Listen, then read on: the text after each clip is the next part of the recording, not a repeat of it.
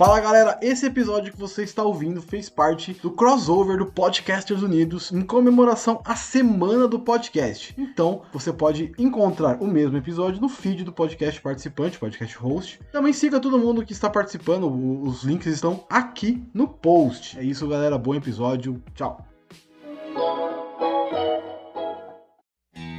Podcast Quarentena é um oferecimento de Luke Cafeteria em São Cristóvão. Rua São Cristóvão 516, Lojas QR. Venha para o lado gostoso da força. E Lili Arte Criativa. Arte em papelaria. Instagram, arroba Lili Arte Criativa.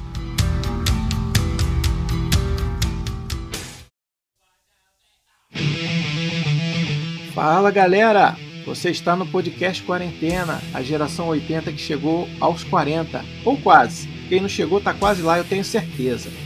Pessoal, hoje a gente está participando de um projeto muito especial que eu tenho certeza que vocês vão gostar, que é um crossover de podcast, cara. A gente vai ter aqui convidados ilustríssimos que são hosts ou participantes de outros podcasts da nossa podosfera, graças aí a uma promoção feita pela nossa hashtag Podcasters Unidos. Se você não conhece ou está querendo conhecer algum novo podcast, a oportunidade é essa, tá? Vocês vão conhecer gente nova, gente bem bacana aqui nesse programa de hoje. E que se vocês tiverem a curiosidade de acompanhar, cada um vai deixar aqui um resumozinho do que é o seu podcast pessoal. E no final, depois que ouvir o nosso programa, obviamente, você não vai parar agora para ouvir, você vai lá e dá uma conferida neles, tá? E eu queria agradecer mais uma vez aqui a galera que está ouvindo a gente, participando pelo Instagram, nosso arroba quarentena podcast está bombando. O pessoal está mandando muita sugestão de pauta, mas hoje a gente abriu um parêntese muito especial para esse tema que eu sei que vocês também vão curtir. A galera que curte heavy metal, que curte metal, que curte rock, vai delirar com o nosso programa de hoje. Por quê? A gente vai debater essa cena metal da década de 80 e 90, hein, gente? Olha só o que, que nos espera, hein? Muito, muito laque, muito cabelo penteado, alguns nem tanto, né? Vai ter uns cabelinhos zoneados aí, mas a gente, é, a gente vai falar bastante sobre essa cena aí, mas o importante é que terá cabelo, vai ter bastante cabelo na conversa. Mas vamos lá, eu vou começar puxando aqui o primeiro convidado da noite, que é o Fernando diretamente do podcast Metal Mantra. Fernando, manda seu alô pra galera aí. Fala galera, tranquilo? Isso aí, meu nome é Fernando, a gente é lá do, do Metal Mantra, arroba Metal Mantra pode, se for procurar a gente. Todo dia falando sobre heavy metal em geral, com resenha, a gente tem alguns convidados lá também, alguns episódios com convidados semanalmente. E é isso aí, vamos falar um pouco mais sobre isso aí, esse estilo de som que me agrada demais. É, todos nós, Fernando. A nossa mesa está repleta de convidados. Vou chamar logo o segundo convidado da noite para a gente não perder tempo. Vou chamar o JB do podcast Tacabal. Fala aí, Jota. E aí, galera, beleza? Boa noite, sou o JB, toco o podcast Tacabal. E eu acho que eu vou ser o, o elo mais tranquilinho, hardcore 2000 aqui da mesa. Tô muito ansioso pela prosa. É, vai ser bacana sim. Completando a nossa mesa, está aqui Pedro, do podcast Pêssego. Fala aí, Pedro. E aí, pessoal, aí, ouvintes, eu sou Pedro Gonçalves, do host do Pêssego Podcast, onde lá semanalmente nós temos diversas entrevistas com o pessoal das mais diversas áreas, temos um quadro literário e também um que agora está finalizando a temporada aí, que é o Rasgando Portfólio, que é um quadro onde eu chamo um convidado para um tema extremamente aleatório. Então tem três quadros aí para o pessoal se divertir e hoje estamos para falar de rock. Eu tô achando que eu vou ser. Eu acho que o JB falou que vai ser o mais levinho, mas eu creio eu que vai ser o mais tranquilão nessa questão. Pois é, cara, a gente tem os assuntos polêmicos que vão pintar na mesa durante o programa. A galera vai debater, a gente vai debater e o pessoal vai debater, tenho certeza, durante a semana, nos comentários. Mas, cara, olha só, vamos definir aqui o nossa, a nossa área de assunto, que é o heavy metal ou simplesmente o metal que é um gênero do rock que se desenvolveu no final da década de 60 e início dos anos 70, em grande parte no Reino Unido e nos Estados Unidos. Temos como raízes o blues e o rock psicodélico, né? O pessoal já estava fazendo nessa época, né? Ali o festival de Woodstock, aquela parte lá, psicodelia rolando, então o metal surgiu aí. e tem como grandes expoentes quem? Led Zeppelin, Deep Purple, Black Sabbath, alguns dessa galera que são considerados aí os dinossauros do metal. Mas aí a gente já vai começar uma polêmica, porque, cara, você fala de rock, você fala de metal, e aí tem gente que você vai procurar aí lista dos 100 maiores discos do metal, e tem gente que fala, por exemplo, de Guns N' Roses. Appetite for Destruction. Pinta aí sempre nas listas dos discos principais de todos os tempos do heavy metal. E aí, Guns N' Roses é heavy metal? É complicado, né? Eu, eu tô falando que o negócio. É, aí, eu tá também não acho, também não acho. Não, também não acho. Não acho. Apesar de eu sou fã de Guns, foi assim, uma das primeiras bandas que eu ouvi na minha adolescência, minha infância, e que me fez virar roqueiro foi Guns N' Roses. Sou fã do Slash, aprendi a tocar guitarra por causa do Slash, cara. De tanto ver. Quem me conhece sabe, o pessoal que começou comigo lá no podcast, o Anderson Proença, ele sabe que eu aprendi a tocar guitarra de tanto ver uma fita que tinha do Guns N' Roses na época, que era o show do Japão deles, do Use Your Illusion 1 e 2. Cara, eu chegava do colégio, botava essa fita para tocar todo dia, e eu nem guitarra tinha. Eu ficava fazendo air guitar, então eu sei essa fita de trás para frente, todos os movimentos que o Slash faz, cara. Incrível, incrível. Eu comecei por aí. Então, assim, sem já querer dar dica das minhas bandas preferidas, eu comecei no rock, no rock, com Guns N' Roses. Depois, a gente viu que isso não era o peso suficiente que a gente estava buscando, que tinha um, um, tipo de rock um pouco mais pesado, um pouco mais metal. E aí a gente descobriu essa vertente que a gente vai comentar no programa de hoje. Características do heavy metal ou do, simplesmente do metal, cordas graves de guitarra, às vezes umas afinações um pouco mais graves e muita distorção, um andamento às vezes um pouco mais devagar, mas em muitas das vezes, que aí já em outra vertente do heavy metal, que é o thrash metal, bem rápido, né? Um ritmo bem mais acelerado, tanto de bateria quanto de guitarra, um negócio frenético que conquistou o coração da galera que está na mesa hoje. Eu vou querer saber um pouquinho de vocês, para não ficar falando sozinho aqui, o que, que vocês acham do metal, como que o metal entrou na vida de vocês. É, eu acho que o Fernando vai ser o primeiro a falar sobre como o metal entrou na vida dele. Fala aí, Fernando, conta um pouquinho da sua história com o metal pra gente. Cara, eu sou filho de peixe, não tinha pão de, e... não tinha pão de correr. Meus pais sempre foram roqueiros. É... Meu pai é um pouco mais pesado, assim. Meu pai gosta, tirando a parte psicodélica de Pink Floyd, ali, Led Zeppelin, meu pai ele, ele adora Iron Maiden, Judas Priest, Motorhead.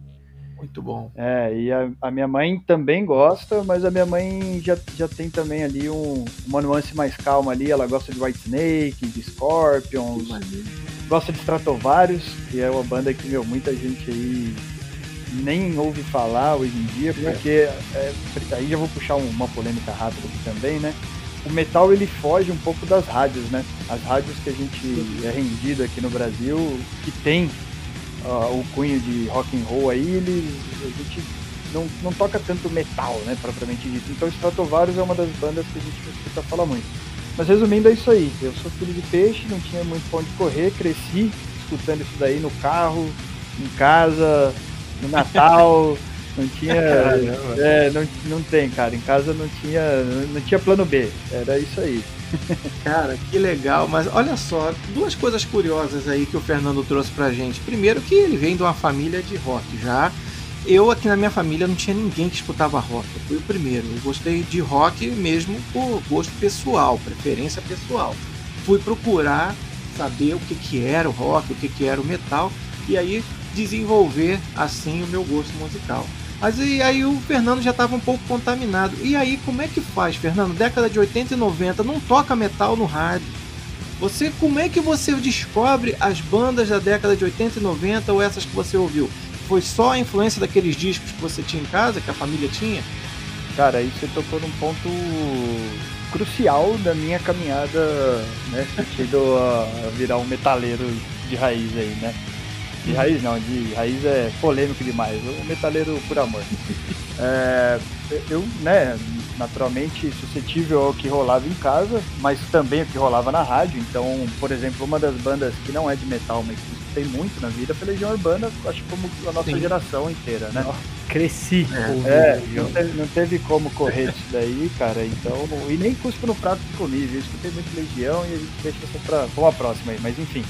Então, entre o que tocava em casa por opção e o que tocava na rádio ali, uma das coisas que eu, particularmente, enquanto criança mesmo, ainda muito novo, achava muito legal, cara, eram as capas de vinil. É, então, meu pai tinha alguns discos lá, cara.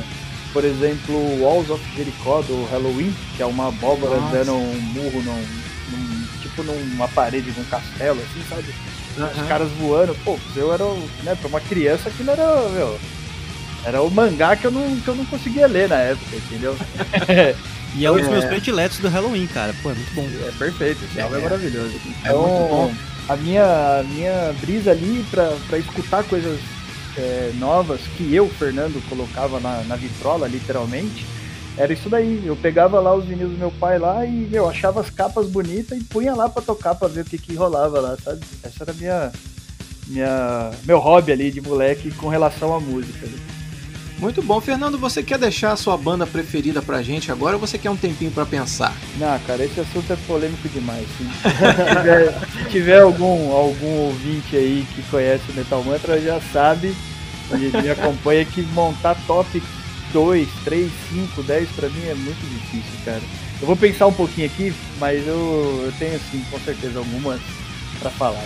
Vou deixar Tá bom, então. um pouquinho. Vamos deixar no ar. Então eu vou, vou chamar aqui logo ele que já, já deu uma participação aqui, já falou, já comentou que gostava de Halloween também. Pedro, fala pra gente aí como é que foi o seu início no heavy metal, no metal ou no rock, né? Porque às vezes você começou de uma vertente um pouco diferente e o gosto musical foi evoluindo. Conta um pouco como é que foi esse estilo musical entrando na sua vida. Cara, pra ser bem sincero, quem devia estar aqui é minha mulher, porque ela é Ih. metaleira.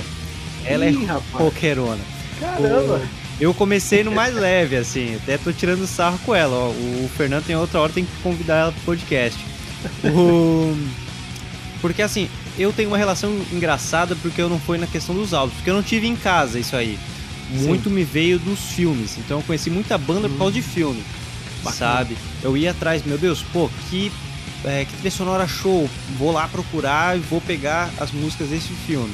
E também tinha, porque meu tio trabalhava em rádio, eu cresci em, rádio, cresci vindo nas rádios assim, então, ah, ele tinha muitos vinis ou, ou discos, é, ou fitas que ele trazia da rádio, então eu ia pegando essa, essa- essas músicas. E é bem como falaram, né? O, o Fernando que comentou ali, creio eu, Foi. que era que não tinha, que não, não tocava o, o metal nas, nas rádios. Então, o metal, de fato, eu fui ter contato mais tarde. Que daí tu vai conhecendo os amigos ali, trocando. Eu tinha um- amigos bem mais metaleiros. Até que é, eu fui, fui realmente ouvir mais quando eu fui no- eu ia no show do, do Megadeth. Olha aí. Megadeth. E aí, eu não, não ouvia muito Megadeth. Sim. E eu, cara, vou pegar agora, assim, ó, vou maratonar tudo que é possível do Megadeth. Mas como que te levaram pro show do Megadeth É, sem você cara. conhecer Megadeth? Caramba. Minha Olha mulher. aí, Pedro. Ah, entendi. E aí, deu, pô, vou maratonar tudo que posso. Então tava lá no trabalho, ouvindo, ouvindo, ouvindo, e aí os caras não podiam mais vir pro Brasil. Aham. Deu, ah, então tá, né? Pelo menos conheci. E aí, Caraca. e aí o, o Halloween veio. E aí eu peguei. Aí você descobriu Halloween e foi paixão a primeira abóbora. Pô, ah, muito bom, cara. Muito bom. Foi muito bom. Porque assim, era como eu falei, eu, eu, eu cresci ouvindo é, Asia, Survivor, sabe? É, esse, esse tipo de banda, era, é, era esse, esse ritmo. Guns N' Roses. Não, mas você já teve uma educação musical de casa, então. Você já cresceu com coisa boa. É, é que exatamente, questão das rádios e porque era o que tocava nos filmes oitentistas, né? Sim, sim. Então, e, é- e por tocar nos filmes, tocava na rádio. Então, a gente já pegava, já pegava essa. É Black Sabbath, Le- Led Zeppelin minha, é minha banda predileta, muito por causa Opa! do experimental. Uhum. Então já, já, já ia nesse, nesse ritmo. Mas essa questão mais do metal, metal mesmo, foi muito por causa da Cynthia. E por causa dessa, desse, desse erro que foi positivo, né? Do, do show ser cancelado e vir outro e o cara ó, já, já matou dois coelhos.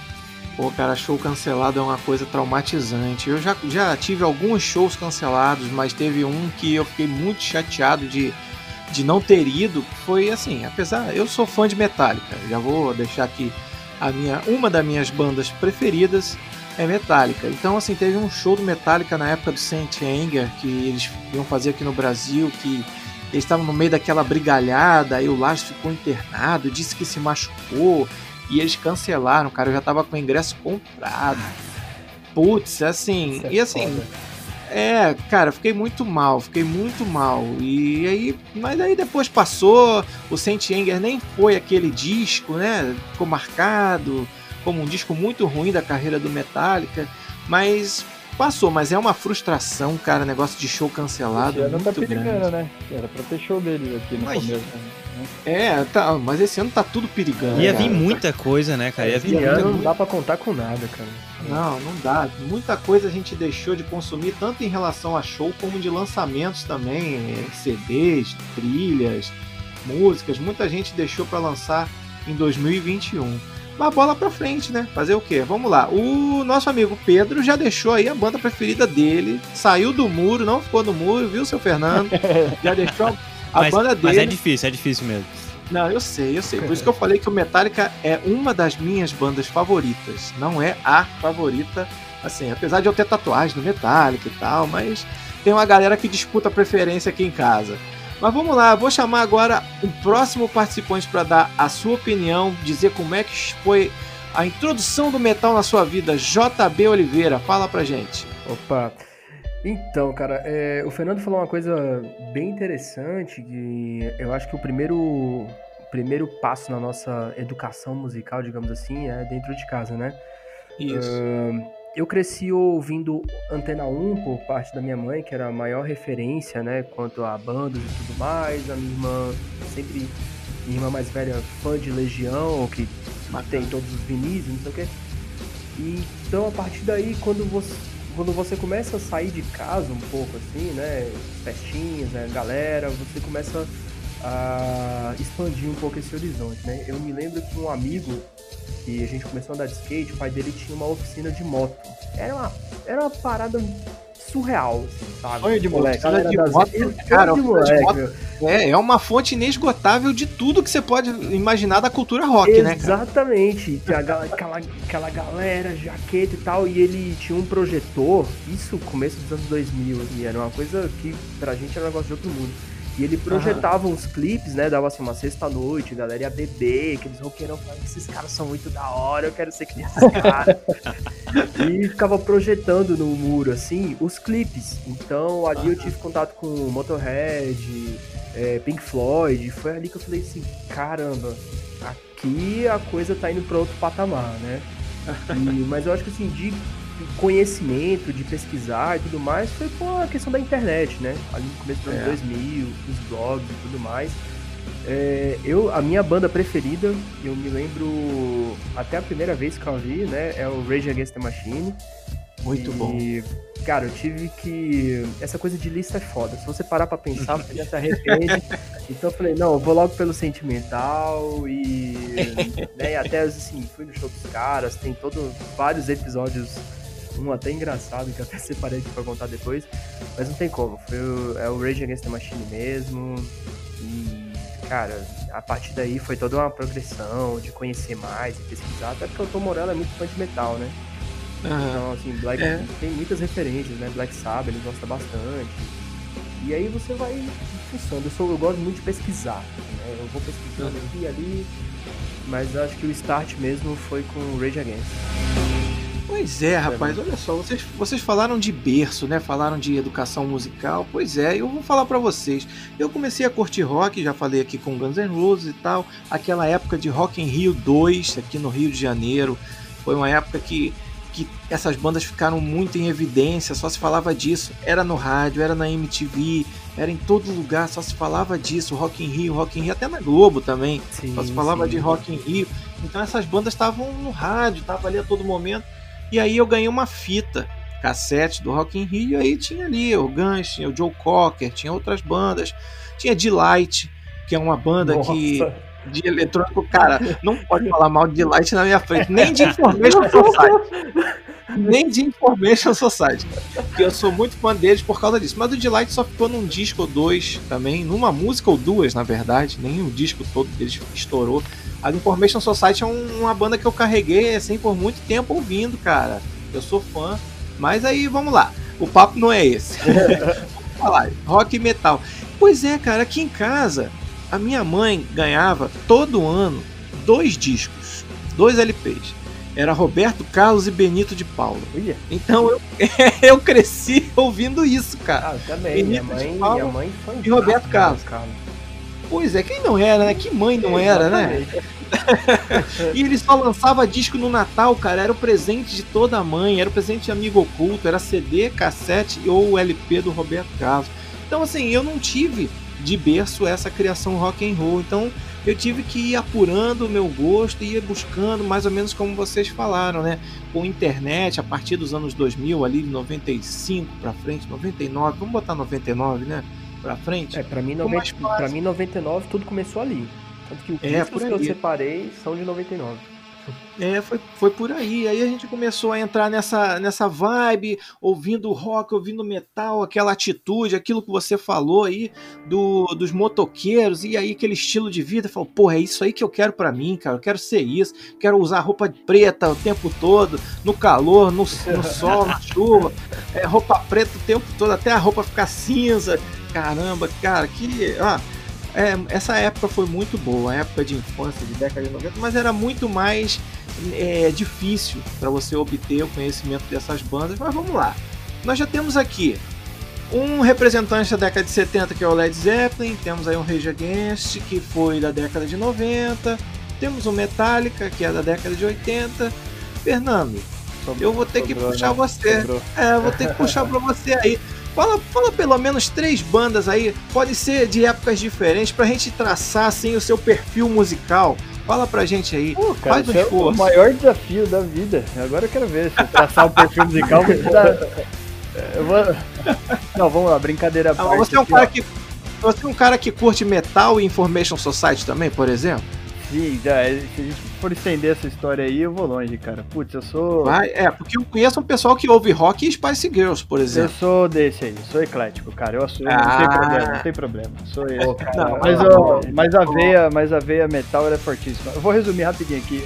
Eu cresci com todos os meus amigos de infância não sendo metaleiros. Ih, Foram tudo, aí. tudo menos metaleiros. Eu fui pra balada também, de. cara. Eu fui pra reggae, fui pra forró, fui pra balada eletrônica, bicho. E por muito tempo, eu, eu, graças a Deus tenho meus amigos é, muito próximos até hoje, né? E eles continuam não escutando nada que presta. então eu sou, eu sou metaleiro de coração mesmo, eu sou roqueiro de coração, cara. Mas vamos lá, três, vou falar Mas três aí. Então, que eu aquela-. Vai pra. Aham. Vou falar três que eu gosto muito aí, então pra, pra daí talvez mais pra frente a gente concluir. É, Faith No More, uma banda que eu acho incrível, sempre gostei demais. É, assim como o Rage Against the Machine, já vou me justificando, né? assim como o Rage, eu acho que eles têm particularidades aí que, que eu valorizo demais. O Black Sabbath, porque Black Sabbath é Black Sabbath, então É, todo mundo bebeu nessa fonte, né? Sim. é, cara, não, não, não teve como ali. Não, te, não É teve início como de ali. tudo. Exato. E vou fugir um pouquinho dessa regra aí só pra ser mais rebelde um pouco. Vou, vou de corne também. Sempre gostei muito de corne, cara. Oh! Muito bom, muito bem mandado. Aí, tá vendo? Traçou um perfil musical muito, muito interessante, Fernando. Pô, você ficou com medo aí de deixar alguém de fora, mas o teu perfil musical ficou muito bom. A gente tem aí um clássico também, década de 90, outro clássico, década de 70, Black Sabbath, tem Faith No More, que também é anos 90. Cara, Faith No More, se eu não me engano, teve no Rock in Rio 2 também. Ele tava estourado com Epic na época. Era um. Ó, Epic Sim. na época foi ótimo. Isso, o, edi- o editor vai gostar disso, né, editor? Vai gostar da minha fala. Aliás, eu queria fazer uma pergunta pra produção hoje. Produção, tá liberado palavrão hoje? Aqueles, aqueles com adjetivo, né? Ui, isso é muito Esse- importante saber. É, esse, esse que a gente usa como adjetivo tá liberado. É bom alinhar. Fiquei- É, tá bom, porque senão ia sair o programa cheio de pi. Já pensou? Isso é muito importante saber. É, não, mas tá, tá liberado. Vamos lá, Cara, nós já temos aqui um perfil. Que, que alguém quer falar alguma eu tenho coisa ainda? duas histórias interess- eh, que se mesclam sobre o Rock in Rio, cara. Sim, fala aí. Foi o dia que eu fui defendido pelo Lobão na internet. Meu Deus. Bizarro, bizarro. É que eu não sei isso, se é uma muito boa defesa, mas era o Não, mínimo não, curioso, porque o cara é né? retardado, né? É, o cara, o cara migra en- entre mundos na mente dele ali. não É uma pessoa que Mas é o seguinte, é porque eu. É o meu tio, quando trabalhava na rádio, esse que me influenciou bastante, ele foi Sim. cobrir um Rock in Rio. Bem nas antigas, assim. Uhum. E, Deve ter sido o primeiro. Com o Lobão deve ter sido o primeiro. é, lá nos, nos anos 80. Eu não lembro É, da, a- 85. a- quando foi de fato. Se eu falar, eu vou, 85. fazer, eu vou cometer o mesmo erro que eu cometi na internet e já vou contar. Aí, aí. Aí. aí o. Daí ele foi lá, cobriu tal. E, e ele falou que ele chegou lá e ele não sabia inglês na época. E tava a rodinha da galera. Ele foi tentar entrevistar o Renato Russo. O Renato Russo tava meditando lá, falou que não, não, não me incomode. É, ele ficou tristão, cara, pô, não vou sair com uma entrevista aqui. E aí ele. E aí ele viu que o Lobão tava numa roda, só com os caras da gringa, assim. E ele chegou. É... Ô Lobão, quer me dar uma entrevista aqui e tal? É porque eu não sei falar inglês, não sei o que. Ele falou que tava uma galera muito fodelona assim em volta do cara dele. Não, não, te dou Aham. entrevista, mas olha só, tu quer entrevistar alguém de fora? Porque daí, Caraca. cara, senta do meu lado que eu traduzo pra ti. E ele fez entrevista ali pro, pra rádio na época, pro gravador, né? Que da hora. né? Ele foi traduzindo pro meu tio. E meu tio falou, cara, ele hoje ele diverge demais da opinião política do Lobão, mas ele esses dias ele defendeu na rádio até. Dias- eu tenho um quadro ali na rádio com ele.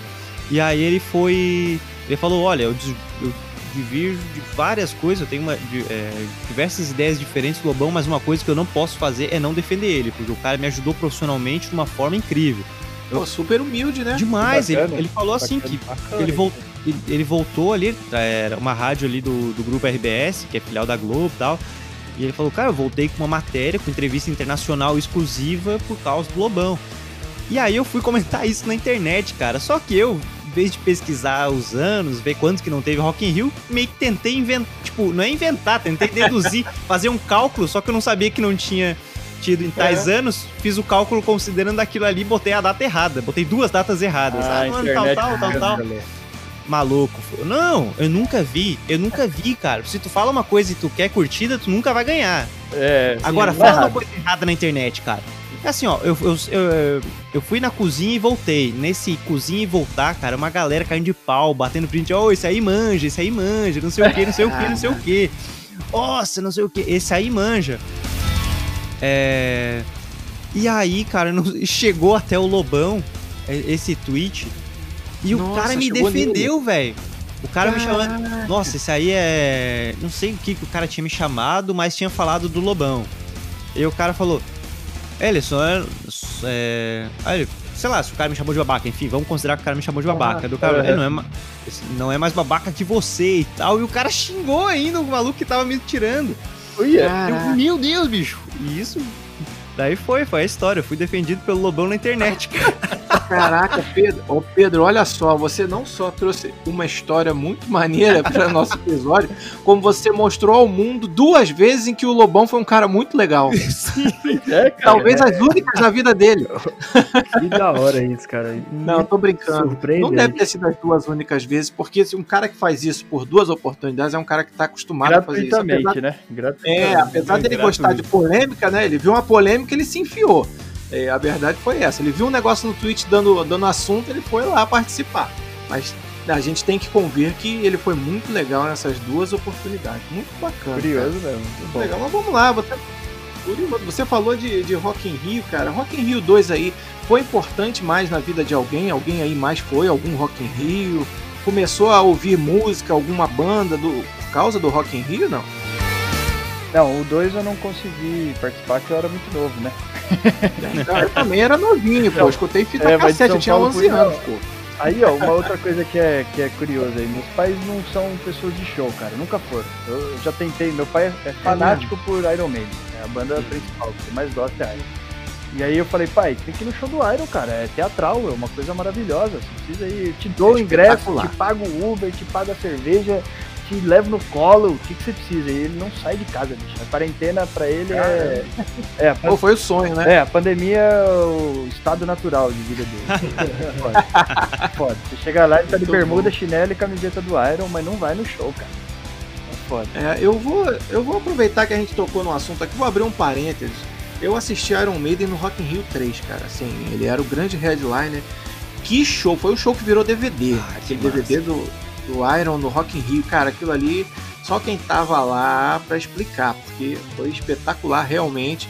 Você pode ter a oportunidade de ver no DVD tal, mas assim, pra capturar aquilo que aconteceu ali, aquela catarse, 300 mil pessoas. Cara, 300 mil pessoas numa noite de Rock in Rio. Aquilo ali, eu tenho boas histórias sobre isso também. Mas eu queria perguntar pra vocês a respeito de shows. As bandas preferidas de vocês são os melhores shows que vocês assistiram? Ou tem uma galera aí também da mesa que não participa de show? É aquilo de ficar ouvindo no Spotify, no fonezinho de ouvido? Ou escutando bem alto dentro de casa pra incomodar os vizinhos? Como é que é o perfil de de vocês como consumidor de música? Pô, só uma coisa quanto o Iron Maiden, que eu acho que vocês comentaram, e, e geralmente eu comento com os meus amigos assim, falo, cara, eu não sou o maior fã de Iron Maiden do mundo, mas tá aí um show que eu queria muito ir. Porque Não, também confesso. ir. É, Jota, confesso pra você que também não sou fã número um de Iron Maiden, já fui, assim, gostei muito, Uhum. principalmente por causa desse show que eu assisti. Mas não é a minha banda número um, mas a gente tem que dar o braço a torcer que o show dos caras é foda, É, não tem como. todos os shows. Eu, eu admiro muito, assim, bandas que é, sabem é, dar valor à experiência do show, sabe? Isso. Cara, você vê o Ed ali cima do palco, sabe? É, a minha música preferida do Iron é The Wicker Man. É do, é do Breaking Wars, se não me engano. É desse disco Melhor que eles estavam fazendo turnê. Melhor álbum é, dos caras. Porra, é a volta do Bruce. eu acho foda e o Bruce, ele tem uma energia, ele tem um pique. Eu falo, cara, isso é rock and roll pra caramba. Eu queria muito ver É o show desses demais. caras. Eu ainda, ainda vou Tem ver que do tem que ir, cara. Não perca a É, não perde. Não perde. Tá não ficando perde difícil, tem que ir mesmo, viu? É, já tô ficando velho. Tá Aliás, todas essas bandas que a gente tá falando aqui, apesar de serem bandas, olha só, cara, é o que que é ficar velho é uma merda. Cara, a gente tá falando aqui de bandas dos anos 80 dos anos 90, basicamente, né? Tirando aquelas de raiz lá, que já até pararam, como o caso do LED, como o caso do, do Black Sabbath. Mas olha só, não perca nunca a oportunidade de ver essas bandas ao vivo quando você tiver, porque você nunca É, sabe quando cara. vai ser a última vez. Os caras podem acabar. É, Mo- Motorhead acabou cedo, né? O Leme morreu Pois novo, é, em tese, cara. né? Em tese. É, morreu novo. Assim, tava produzindo, tava trabalhando. Não é um cara que tinha parado e morreu. Não, tava trabalhando a plenos pulmões. Ou lutando Então não contra a perca. estatística igual o Ozzy, né? Que tem tanta doença, tanto problema, bicho. que Continua lá, né, velho? O Nossa, Ah, demais. cara, o, É o uma, Ozzy é uma foda. banda que eu fico triste que eles pararam as atividades e eu não irei vê-los. É R.E.M., uma banda que eu descobri Putz. meio que tardiamente, mas cara, que banda maravilhosa. Foi assim, É. uma daquelas que eu fiquei assim, caramba, será que eu coloco como preferida? Porque eu gosto demais, descobri meio que tardiamente. Mas, Aham. pô, eu amo demais a R.E.M. Minha mãe, influência minha mãe. Ah, que massa. Pô, É, na hora ele me deu, um, me deu um DVD e tudo mais, eu falei, cara, esses caras são demais. Não, bacana. Tem alguém mais que quer compartilhar alguma história, alguma coisa a respeito de shows ao vivo? Tem um galera, uma galera aí que curte, que curte Rage Against the Machine. É um show que eu nunca vi, mas, cara, porque até o Rage só veio uma vez na- no Brasil, se eu, eu tô falando besteira. Só, só uma vez. Né? Rage Against the Machine só veio uma vez e tocou em São Paulo. Então, pra eu sair do Rio por causa de show, cara, é muito complicado. Porque tem, tem esposa, tem filha, é meio complicado. Ou levo todo mundo, ou, ou não vou. Não tem, não tem opção. E assim, ah, normalmente eu tô sempre muito ferrado de grana, então é muito complicado. Mas e aí, cara? Alguém mais tem alguma experiência de show pra contar, assim, um show da vida que foi muito bom, Ah, que o- foi muito Eu fui em pouquíssimos shows, cara. Eu fui em pouquíssimos shows. Me arrependo de não ter ido, de ter perdido diversas bandas, mas era por aquela questão, sei lá, eu tinha um. Eu não sei, eu não, ia, eu não ia em show, digamos assim. E aí depois que o cara vai, que perde, pô, podia ter ido em vários que eu não fui por É. bobagem. Depois que tu vai, que tu tem Isso. aquela emoção. Mas a gente tava falando dessa questão de ir antes que o pessoal ou morra ou a banda pare, enfim, Uhum. N motivos, né? E são dois É. motivos. A questão da velhice e, e- e ou porque a qualquer momento um pode partir trabalhando. E, Aham. e eu fui no show do Scorpions quando eles vieram em Floripa. E, e, cara, tu vê os, os caras velhinhos ali cantando, sabe? Tu pensa, caramba, bicho, os- já não tá conseguindo nem caminhar direito no palco, mas tá ali, tá ali, tá emocionado, sabe? E aí, e aí tu, tu vai exatamente nessa reflexão, tipo, poxa, eu, e, e eu perdi shows, daqui a pouco os caras tão, tão nessa mesma situação, e aí que É. vem essa, essa- esse sentimento de, olha, o que der de oportunidade de, de ouvir, né, tem que É, ir. tem que E ir. aí eu já tava Não, ó. planejando ir em alguns esse ano, mas daí no fim, né, esse ano É. É, esse ano... Eu vou fazer, eu vou fazer uma listagem breve aqui de, de shows aqui que eu vi a minha vida de, de roqueiro, metaleiro. Breve, não vou nem contar todos porque é muito show. O primeiro show que eu vi na minha vida foi Metallica em 99 no estádio do Flamengo com Sepultura. Nossa, Exatamente, é, pô, cara, 99, assim, puta show, o, o Sepultura tocou acho que cinco músicas, e aí o Metallica veio e fez um show de quase três horas, os caras chamaram a polícia, queriam parar o show, que doido. é, o Metallica não queria ir embora, cara. O, o- James Hetfield falou no microfone várias vezes: gente, vocês têm que trabalhar amanhã, vocês têm que ir embora. não, ninguém vai embora, não sei o que. E aí, pô, o show rolou pra caramba. Rock in Rio 3, esse dia que eu assisti Iron Maiden, eu tive a oportunidade de ver de novo Sepultura. Tive a oportunidade, já com o Derek Green. Já, já em 99 já tinha o Derek Green, eu não vi Sepultura com o Max Cavaleira. E assisti um outro show que me chamou muita atenção também, que foi o do Rob Halford, cara. O Rob Halford, pra quem não sabe, é a voz do Judas Priest, É. né? Do Judas, voz clássica do Judas, e o cara já não era novo, ele era já coroa em 2001. ele é tiozão mesmo. É, ele era tiozão, né? Pô, e cara, o cara mandando muito nos agudos, cantando como se fosse um show, assim, cara novo, né? Tranquilo. Pô, eu aprendi a admirar Judas Priest nesse show, por causa de Rob Halford. Aí eu fui fazer aquela, aquela curtir o inverso, né? Procurar o que que era a banda, o Judas, aí con- conheci os outros, os outros vocalistas e tal. Mas Judas Priest tá lá, com respeito e reconhecimento lá em cima. E outro show que eu queria destacar recente que eu assisti foi o Korn, também no Rock in Rio, tocando num palco menor, no palco Sunset do Rock in Rio, uma coisa absurda, diga-se de passagem, para o tamanho da banda que é o Korn. Aqui, ó, bato a mão aqui com meu parceiro Fernando, que é uma, uma banda também das minhas preferidas de adolescente e depois já adulto. E que foi um showzaço, um showzaço. Caraca, eu vi o Korn quase do gargarejo ali embaixo do, do palco. Aham. Cara, eu já era velho, isso aí tem dois anos. Minha esposa foi grávida nesse show. Ai, cara. Um dos melhores shows que já foi. Que legal. É, a gente viu, assim, eu- ela ficou um pouco distante nesse show. Falei, amor, desculpa, mas esse eu tenho que ir lá pra frente. Ela, não, vai lá.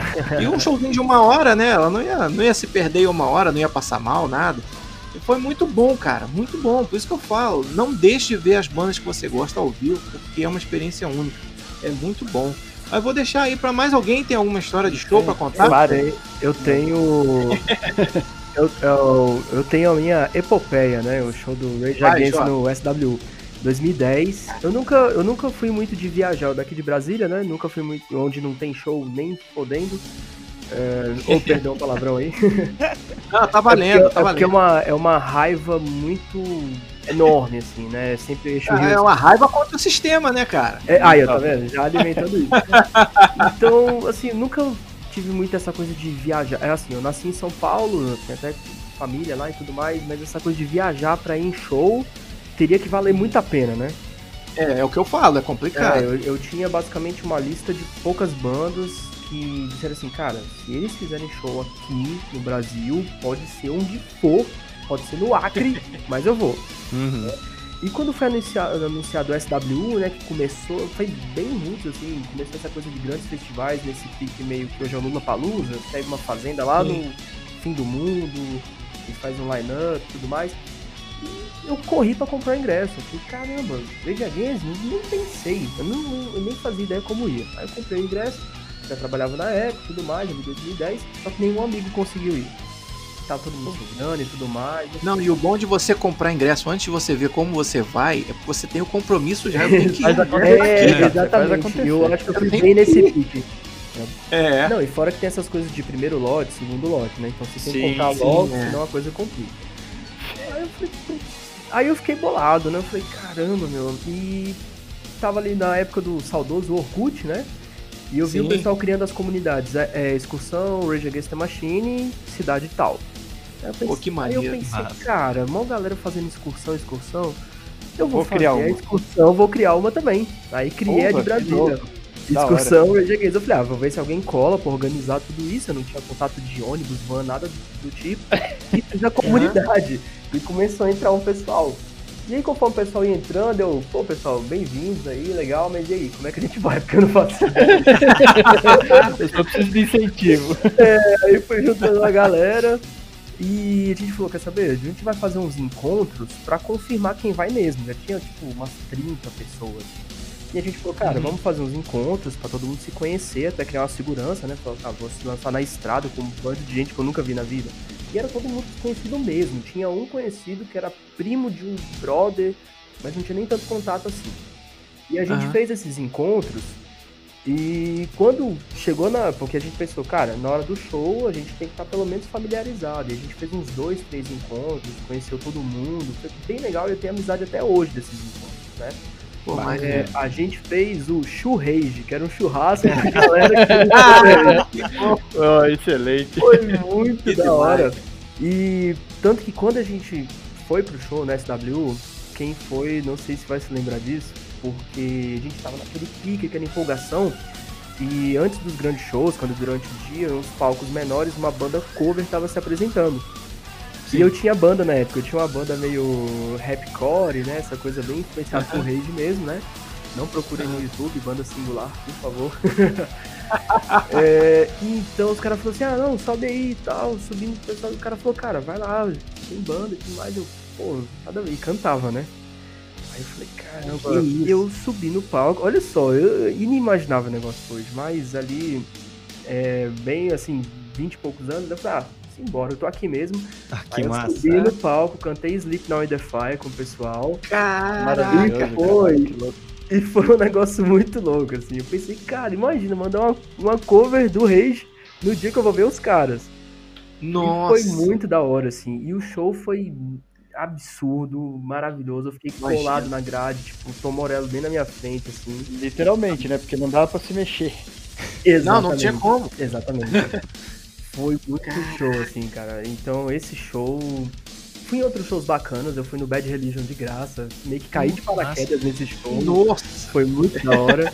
Mas, cara, até pela galera, assim, que permanece até hoje, o Age Against, na SW, realmente foi, putz, assim, pra guardar no coração mesmo. Porra, muito Cara, boa eu- história, cara. Vou puxar o gancho, já, vou puxar o gancho e vou fazer inveja. Vai, Fernando. Mas- É você. Eu sou, sou paulista aqui da zona oeste de São Paulo e eu moro relativamente perto, mais do que você, muito mais perto do, da onde foi o show. De carro eu moro a uma hora da onde foi o, o, o SW. O SW. É, Em e Tu, aí, né? cara, essa mesma pegada. É, foi em Tu. Essa mesma pegada aí de, de lista de bandas que eu viria de qualquer forma na vida, uma delas era Rage também. E assim que confirmou, mesma coisa, comprei, aí falei, pô, tal, né?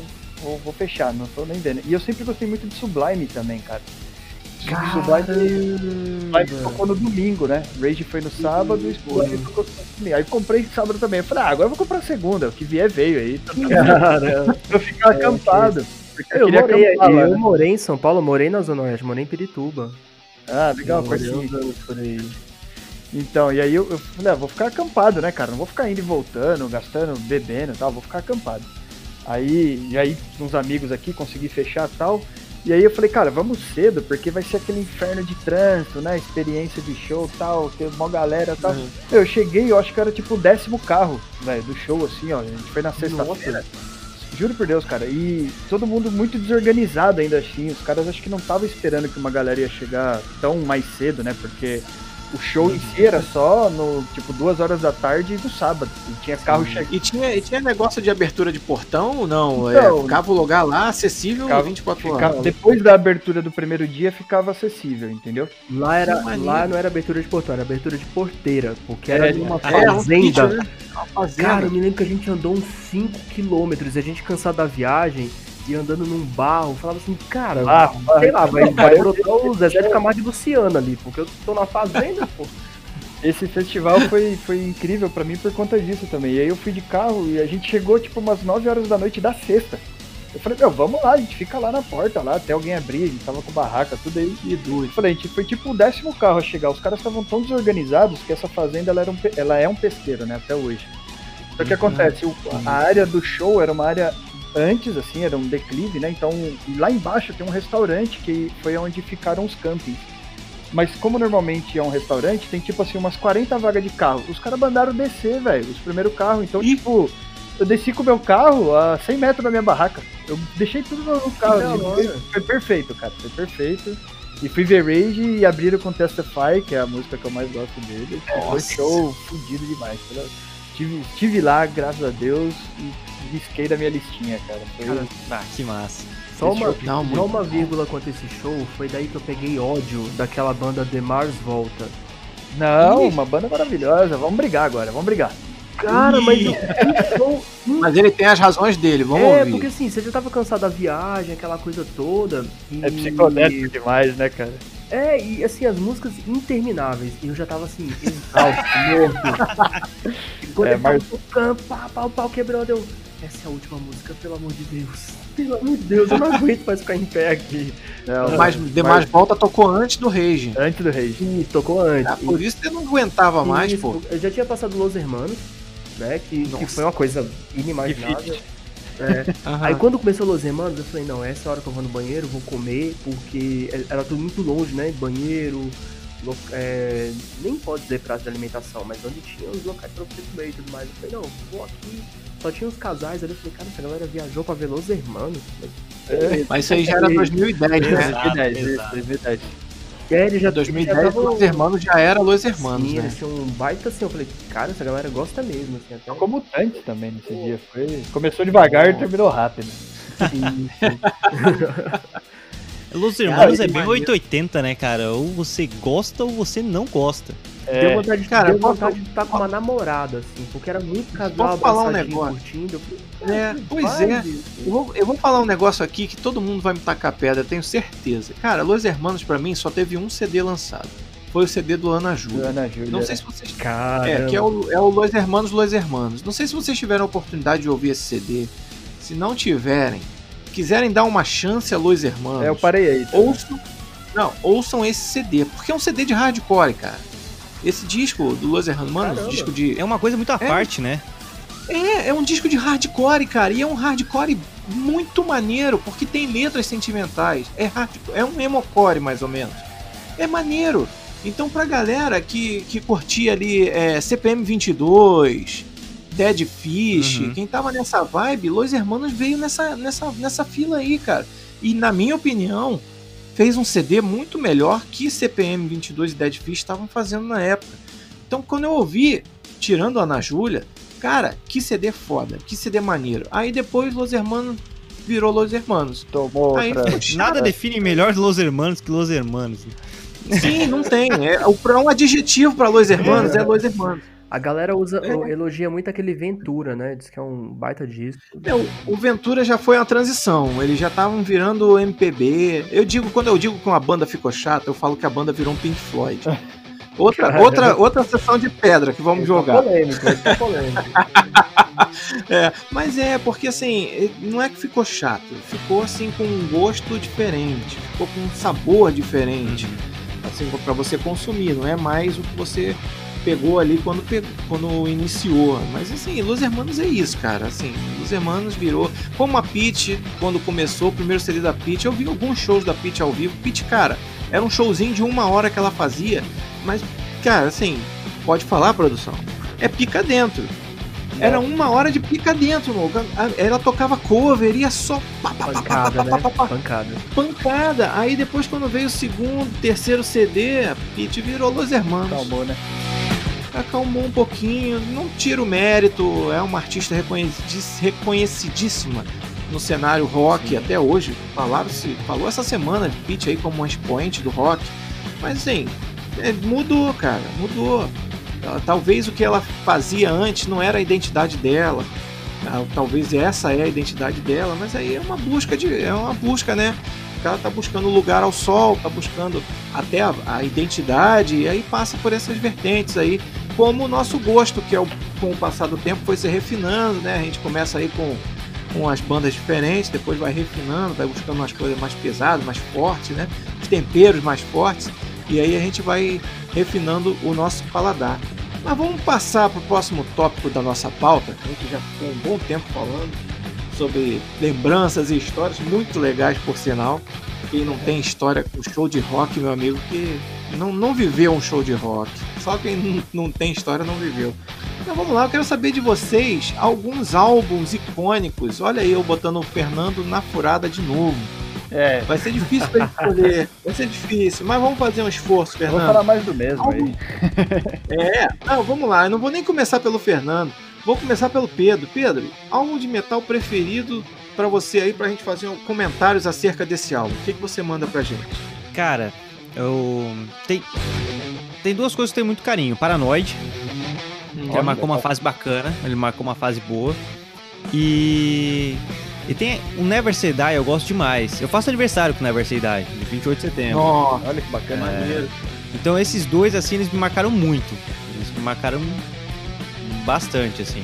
É, Black Sabbath, pra quem não. É, não- Black não Sabbath, ligou o Black Sabbath. pessoa. Paranoid É. marcou bastante, que era um tempo que eu trabalhava num laboratório de arqueologia, é, no tempo da universidade. Eu, eu fazia pesquisa no laboratório de arqueologia e a galera lá tá curtia, curtia bastante Black Sabbath. Então, Paranoid não era, era- era aquela coisa que tu colocava e sabia que todo mundo ia estar curtindo junto, sabe? Era aquela Aham. coisa coringa que, ó, botou, o pessoal vai estar curtindo e conversando. Então, é um, é, eu ouço Paranoid além da qualidade musical, que eu, que eu acho muito bacana, e vem esse sentimento. Eu acho muito massa, cara. Eu nunca tive isso no trabalho. Colocar uma coisa e todo mundo gostar. nunca. Isso é, Ah, não, também na vida, nem em casa, nem em casa eu tenho isso. cara. é difícil. Difícil. Nem em casa, nem no carro, é difícil. Vamos lá, pai. Paranoid, Black Sabbath. Pedro, é um disco que você ouve sem pular faixa, É. É. né? é um disco Vamos, vamos ver se todos É, os ao que contrário, por galera exemplo, é, não, saindo um pouco aí do metal, mas por exemplo, ao contrário de Rolling Stones.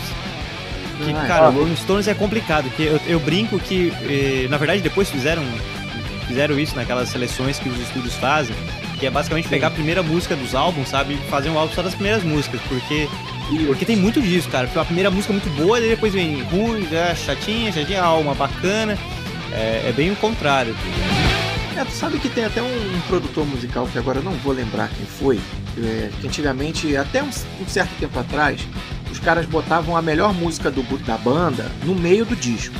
O cara botava assim, a primeira música é a primeira que vai tocar no rádio, mas não necessariamente vai ser a mais legal. Aí botava a melhor música no início, no, no meio, aliás, ou então deixava pro fim. E aí teve um produtor musical que apareceu e falou: não, vocês têm que dizer para que vocês vieram no início. Vocês têm que botar a melhor música de vocês para começar o álbum, para começar o disco. Então, assim, isso aí é uma coisa que, que ajudou muita gente, mas também atrapalhou muita gente.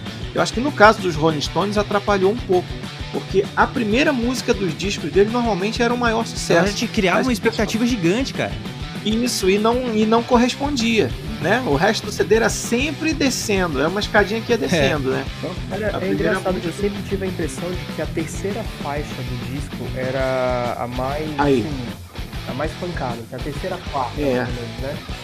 já era que esses produtores falavam que era pra ir no meio, justamente pra você não fazer essa gangorra, pra não fazer essa desafio, escadinha, melhor dizendo. então. Tenho um desafio Fala aí, meu desafio pra vocês então. Quero ver vocês decidirem colocar num álbum a melhor música do ACDC. Hum, É tudo igual, cara. Como você foi a primeira Caramba. Não, aí eu, só pra, fazendo piorar, pra piorar a brincadeira, eu sempre falo o seguinte: faz- faça o teste, vai num churrasco, coloca esse DC assim, ó, no aleatório, não põe um álbum sequencial, põe no aleatório. Sim, sim. Você vai começar o churrasco, vai terminar, parece que é a primeira música. Você vai falar, caralho, velho, não, É. passa? É a mesma música. É verdade, é verdade. Eu falo, Todos os eu falo méritos do pessoal que, mas cansei um pouco. não, eu É. falo pro pessoal que o ACDC é o pagode do rock, porque é uma música que você não identifica. Não identifica de disco, é tudo igual, é tudo igual. Pagode pra mim, desculpe quem é fã de pagode, mas pagode pra mim é tudo igual. É a mesma levada, são os mesmos instrumentos, tocando a mesma afinação, às vezes o mesmo, a mesma sequência de acordes. É, é Então, e essa assim, semana mesmo eles lançaram música nova, né? Eu não ouvi ainda, É, lançaram. Lançaram é, e, também não e ouvi, pessoal não. falou olha, é igual o que tá de sempre e tá ótimo e tá ok, e é isso aí. É bom que não decepciona. É, é verdade. Não arrisca, né? Não decepciona os fãs, não arrisca. Mas aí é que falta, aí é que Eu até falta. fui olhar, É. no, eu fui olhar no Spotify aqui dos discos que eu escolhi. E realmente a terceira, a quarta ali é aquela, né? Aquela coisa de. Posso jogar, posso jogar uma gasolina na fogueira? Vai. Aqui parece que Rage Against the Machine é uma unanimidade na mesa hoje. Todo mundo Sim. gosta. Ah, é demais, cara. Vocês gostaram daquele disco de funk do Rage Against the Machine? Epa, eu vou defender aqui agora. Não, eu não tô atacando, não precisa defender, É, não tô atacando. É, cê- Eu cê gosto pra Renegades? caramba. Renegades, Ah, Renegades of Funk, cover, é, né? Renegades. De cover. De covers, Eu é, gosto- cara, Eu gosto eu gosto muito desse disco. Eu acho que, assim, pegou uma banda que já é foda, que toca músicas que empolgam todo mundo, aquelas músicas né, de, de revolta mesmo.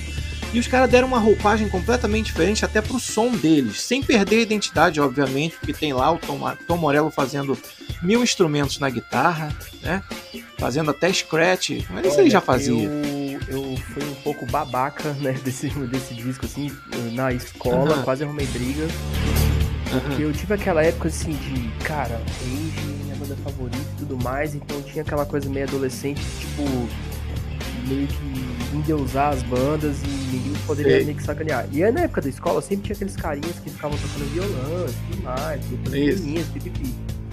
Aí eu saí da escola e teve muito aquele período, meio que começo dos anos 2000 ali, que todo mundo queria curtir rock. Então, Sim. eu que já achava que naturalmente já curtia aquilo, falava, pô, agora vocês aí, só porque tá passando MTV a cada 5 minutos, a galera quer É, todo colar, mundo virou é, todo roqueiro. mundo virou roqueiro, todo mundo usa All-Star nessa parada, pô, que droga. É, Então, eu saí da escola, aí tá um camarada e um outro cantando, assim, eles estavam cantando Renegades of Funk, só que numa levada meio, Balada. sei lá, meio, uma levada meio aham. The Calling, assim, pra, pra contextualizar na época mesmo. Não, no violão eles estavam tocando. violão, isso. Já tá errado, porque Rage Against the, Machine não toca no violão. Exatamente. Já tá Aí, errado. cara, o negócio na hora eu falei, não, vocês estão cagando a música. Eu, eu me segurei para dar uma bicuda no violão. Vocês estão cagando a música, sai daí, seus poser, não sei o que, sabe? Aí, ma- nossa, muito tempo depois que eu encontrei com um camarada, eu falei, pô, é, acho que ele me olha torto até hoje. Mas Tá bom. Quem falou o disco preferido primeiro foi o Pedro, né? Ou foi o Jota? do Rage Against foi. Não, quem falou o disco do Black Sabbath primeiro agora? Foi eu. Foi o Pedro, né? Ah, Vamos lá, Jota. Aproveita que você tá com a palavra aí. Fala o seu disco preferido aí de metal. Ah, beleza. Ahn, olha, quanto ao, ao Rage Against, né, foi quase uma tortura escolher. Mas eu. é difícil.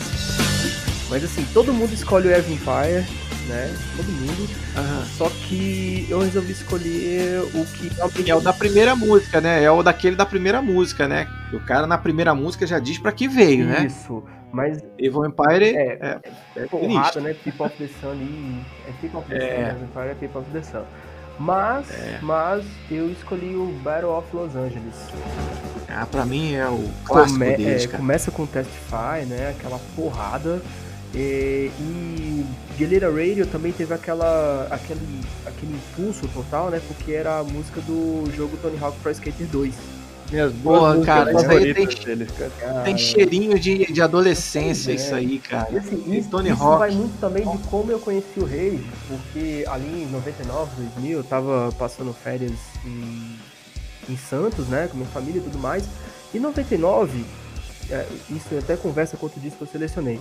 99 era assim, aqui no Brasil era o Charlie Brown Jr. com preço curto prazo longo. E na Isso. Califórnia, o Californication do Red Hot. Então era o ano Red mais Hot. praia que existia, né?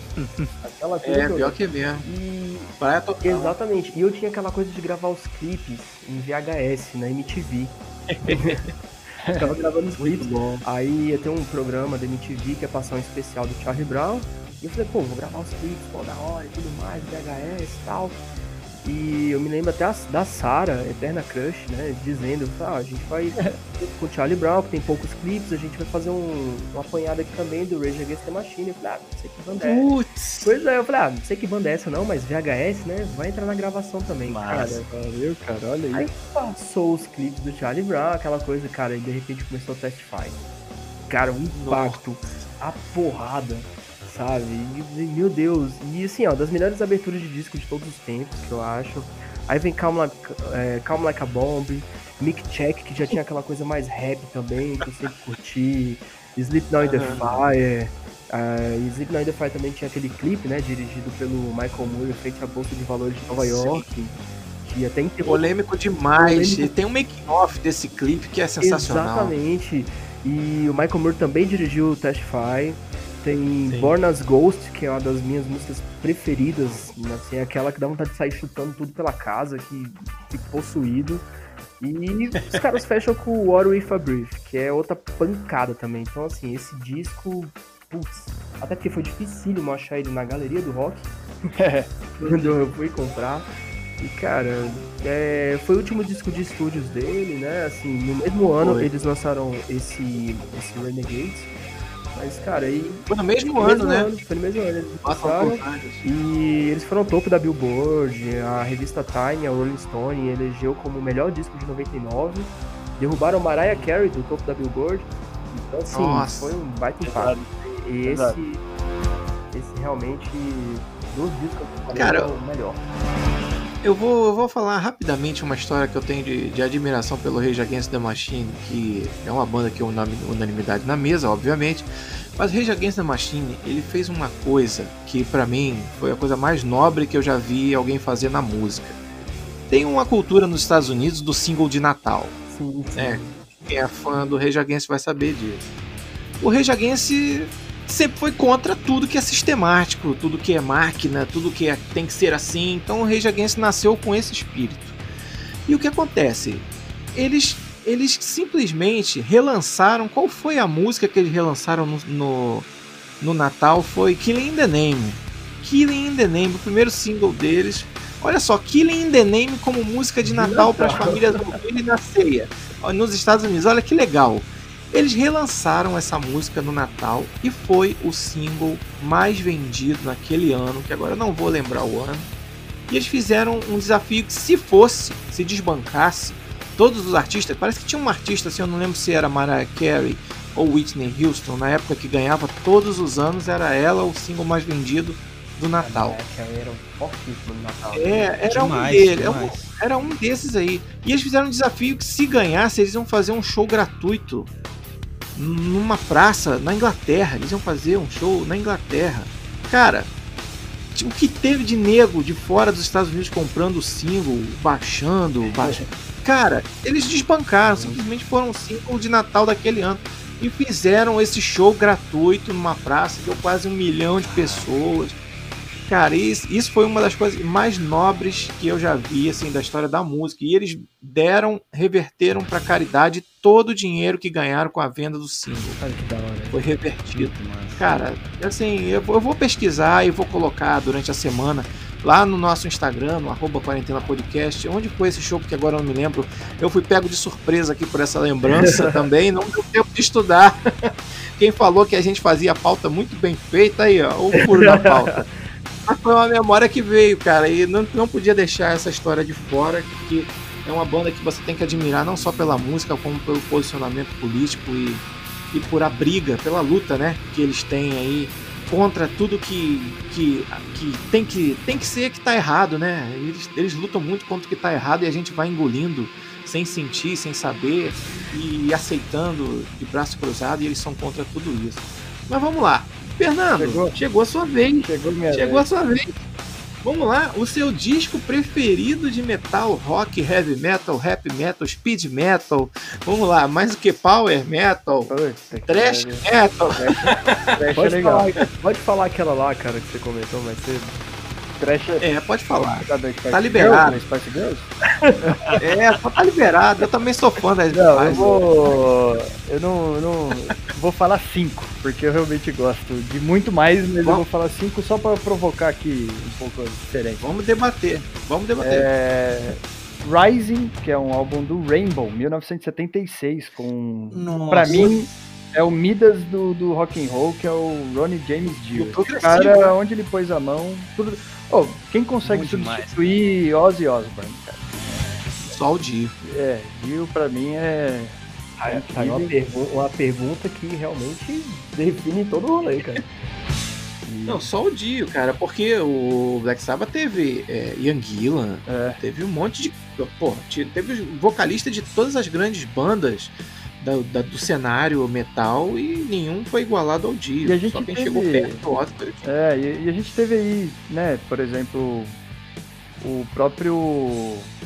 Caramba, a gente acabou de falar, o Bruce Dixon, né? Ele tentou carreira solo, não teve a mesma repercussão. Dio teve Rainbow, teve a carreira Dio solo, que tem álbuns né, incríveis também. Muito boa. né? É, Holy tem muita gente, o Rolly Dive é incrível, tem muita gente que gosta mais do Black Sabbath com, com Dio do que com o Ozzy. Sim, é verdade. Então, eu ia falar isso aí. é, então eu acho que ele merece pelo menos aparecer nesse podcast, eu fiz questão. Vamos lá. É, Rainbow com Dio. É. O Ô, Fernando, é um só complementando, só pra não perder, perder a, Vamos lá, vamos lá. a, a leva. Cara, É. é, isso é uma coisa muito interessante, porque questão do Black Sabbath ali. Porque são duas fases muito marcantes muito, e muito diferentes, a questão do, do Dio e do. Ozzy. Mas É. uma coisa que o Dio, ele, e isso é, eu já trago, é a minha crítica também ali a questão desse DC, de ser quase sempre a mesma coisa, porque É. o Led Zeppelin era sempre muito experimental, era uma coisa muito artística. E cara, tu sente isso muito no Dio, É. sei que sabe? mesmo. Em Rainbow, na carreira solo, tu sente muito do, do testar. É a identidade diferente, né? Em cada trabalho que ele fez. Uhum. É isso que é incrível. E não, não tem um que você fala, não, esse aqui não ficou legal. Não tem.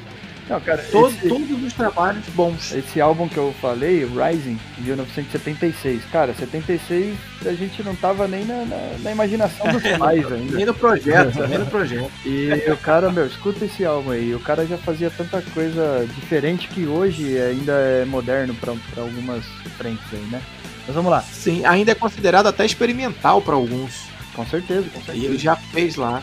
Mas vamos lá, você prometeu cinco, já foi falou- um. Você falou de- do, do Hobby, cara, e eu acho Painkiller, do Judas Priest, um dos melhores álbuns que eu já ouvi na vida.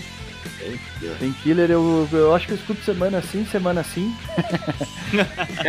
Porque eu acho muito fedido, cara, muito fedido. Muito Como bom. eu falei de Korn, eu tinha que trazer Korn, e eu fiquei muito em dúvida entre dois álbuns aí. Diz Mas aí. eu vou, não, eu vou escolher um deles só pra causar polêmica. E eu vou de de Issues. Issues é um álbum Issues. maravilhoso, é. Você ficou entre Follow the Leader Follow e the Eu ia falar é isso? exatamente isso. Eu ia falar exatamente isso. A Korn é Eu-. Eu acho que eu gosto mais do Fallen the Leader ainda, cara. Eu acho. Cara, é, tem- é do dia. eu Tem dia que eu acordo, eu tô mais pra lá, tem dia que eu acordo, né? Eu gosto dos É. dois. Aquele, aquele baixista, velho. Puta que pariu. Porra, Field. Caraca. Nossa. Tem. Ah, você falou do, do. Você falou do. Do Rock in Rio do Sepultura, rolou um crossover dos caras, né? Tem um, tem um vídeo no YouTube Sim. legal aí que eles decidiram isso na hora. Tocando Muito bom. o Glory Roots, né? Eles sobem no palco lá pra, pra participação do Derek e do Andreas Kisser. É bem legal Nossa, esse muito videozinho. bom. Nossa, eu lembrei agora daqueles CDs do Ozfest. É,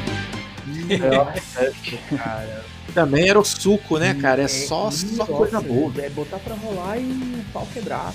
E era legal que É. fazia, e era legal que fazia um apanhado legal, né? Que era é, assim, bandas recentes, digamos assim, bandas ali meio 90, 2000, né? E, e Uhum. então nesse nessa coisa do peso, é, achava legal que trazia bandas novas e bandas mais antigas, mas sempre naquela naquela pegada de trecheira mesmo e pancada. Trechão é da hora demais. Muito. É, Fernando, muito você acha corne? Você acha corne experimental? Ou você acha que os caras vieram com a identidade e fizeram um, um, um dentro do estilo? Porque Korn veio ali abrindo portas pro nu metal, né, cara? Não tem como a gente falar de Korn e não falar de nu metal. Mas você acha que eles foram experimentais ou eles vieram com a identidade deles e aí uma galera veio atrás deles? Cara, é. Eu acho inegável a gente dizer que eles não foram experimentais em um determinado momento.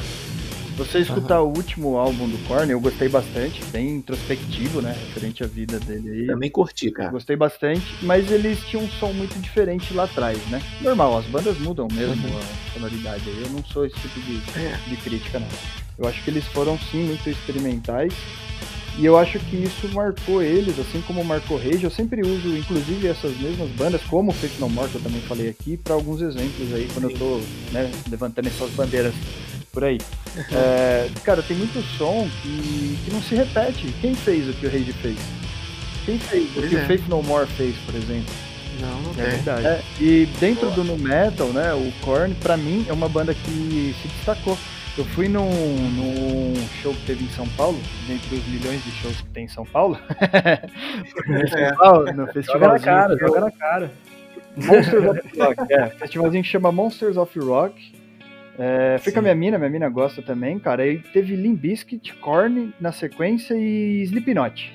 Não são bandas que eu sou, é, eu não sou extremamente fã deles. Você assistiu esse, essa, esse trio? Assisti, assisti. Show? Antes disso ah, teve. Você, tá, você tá vivo? É.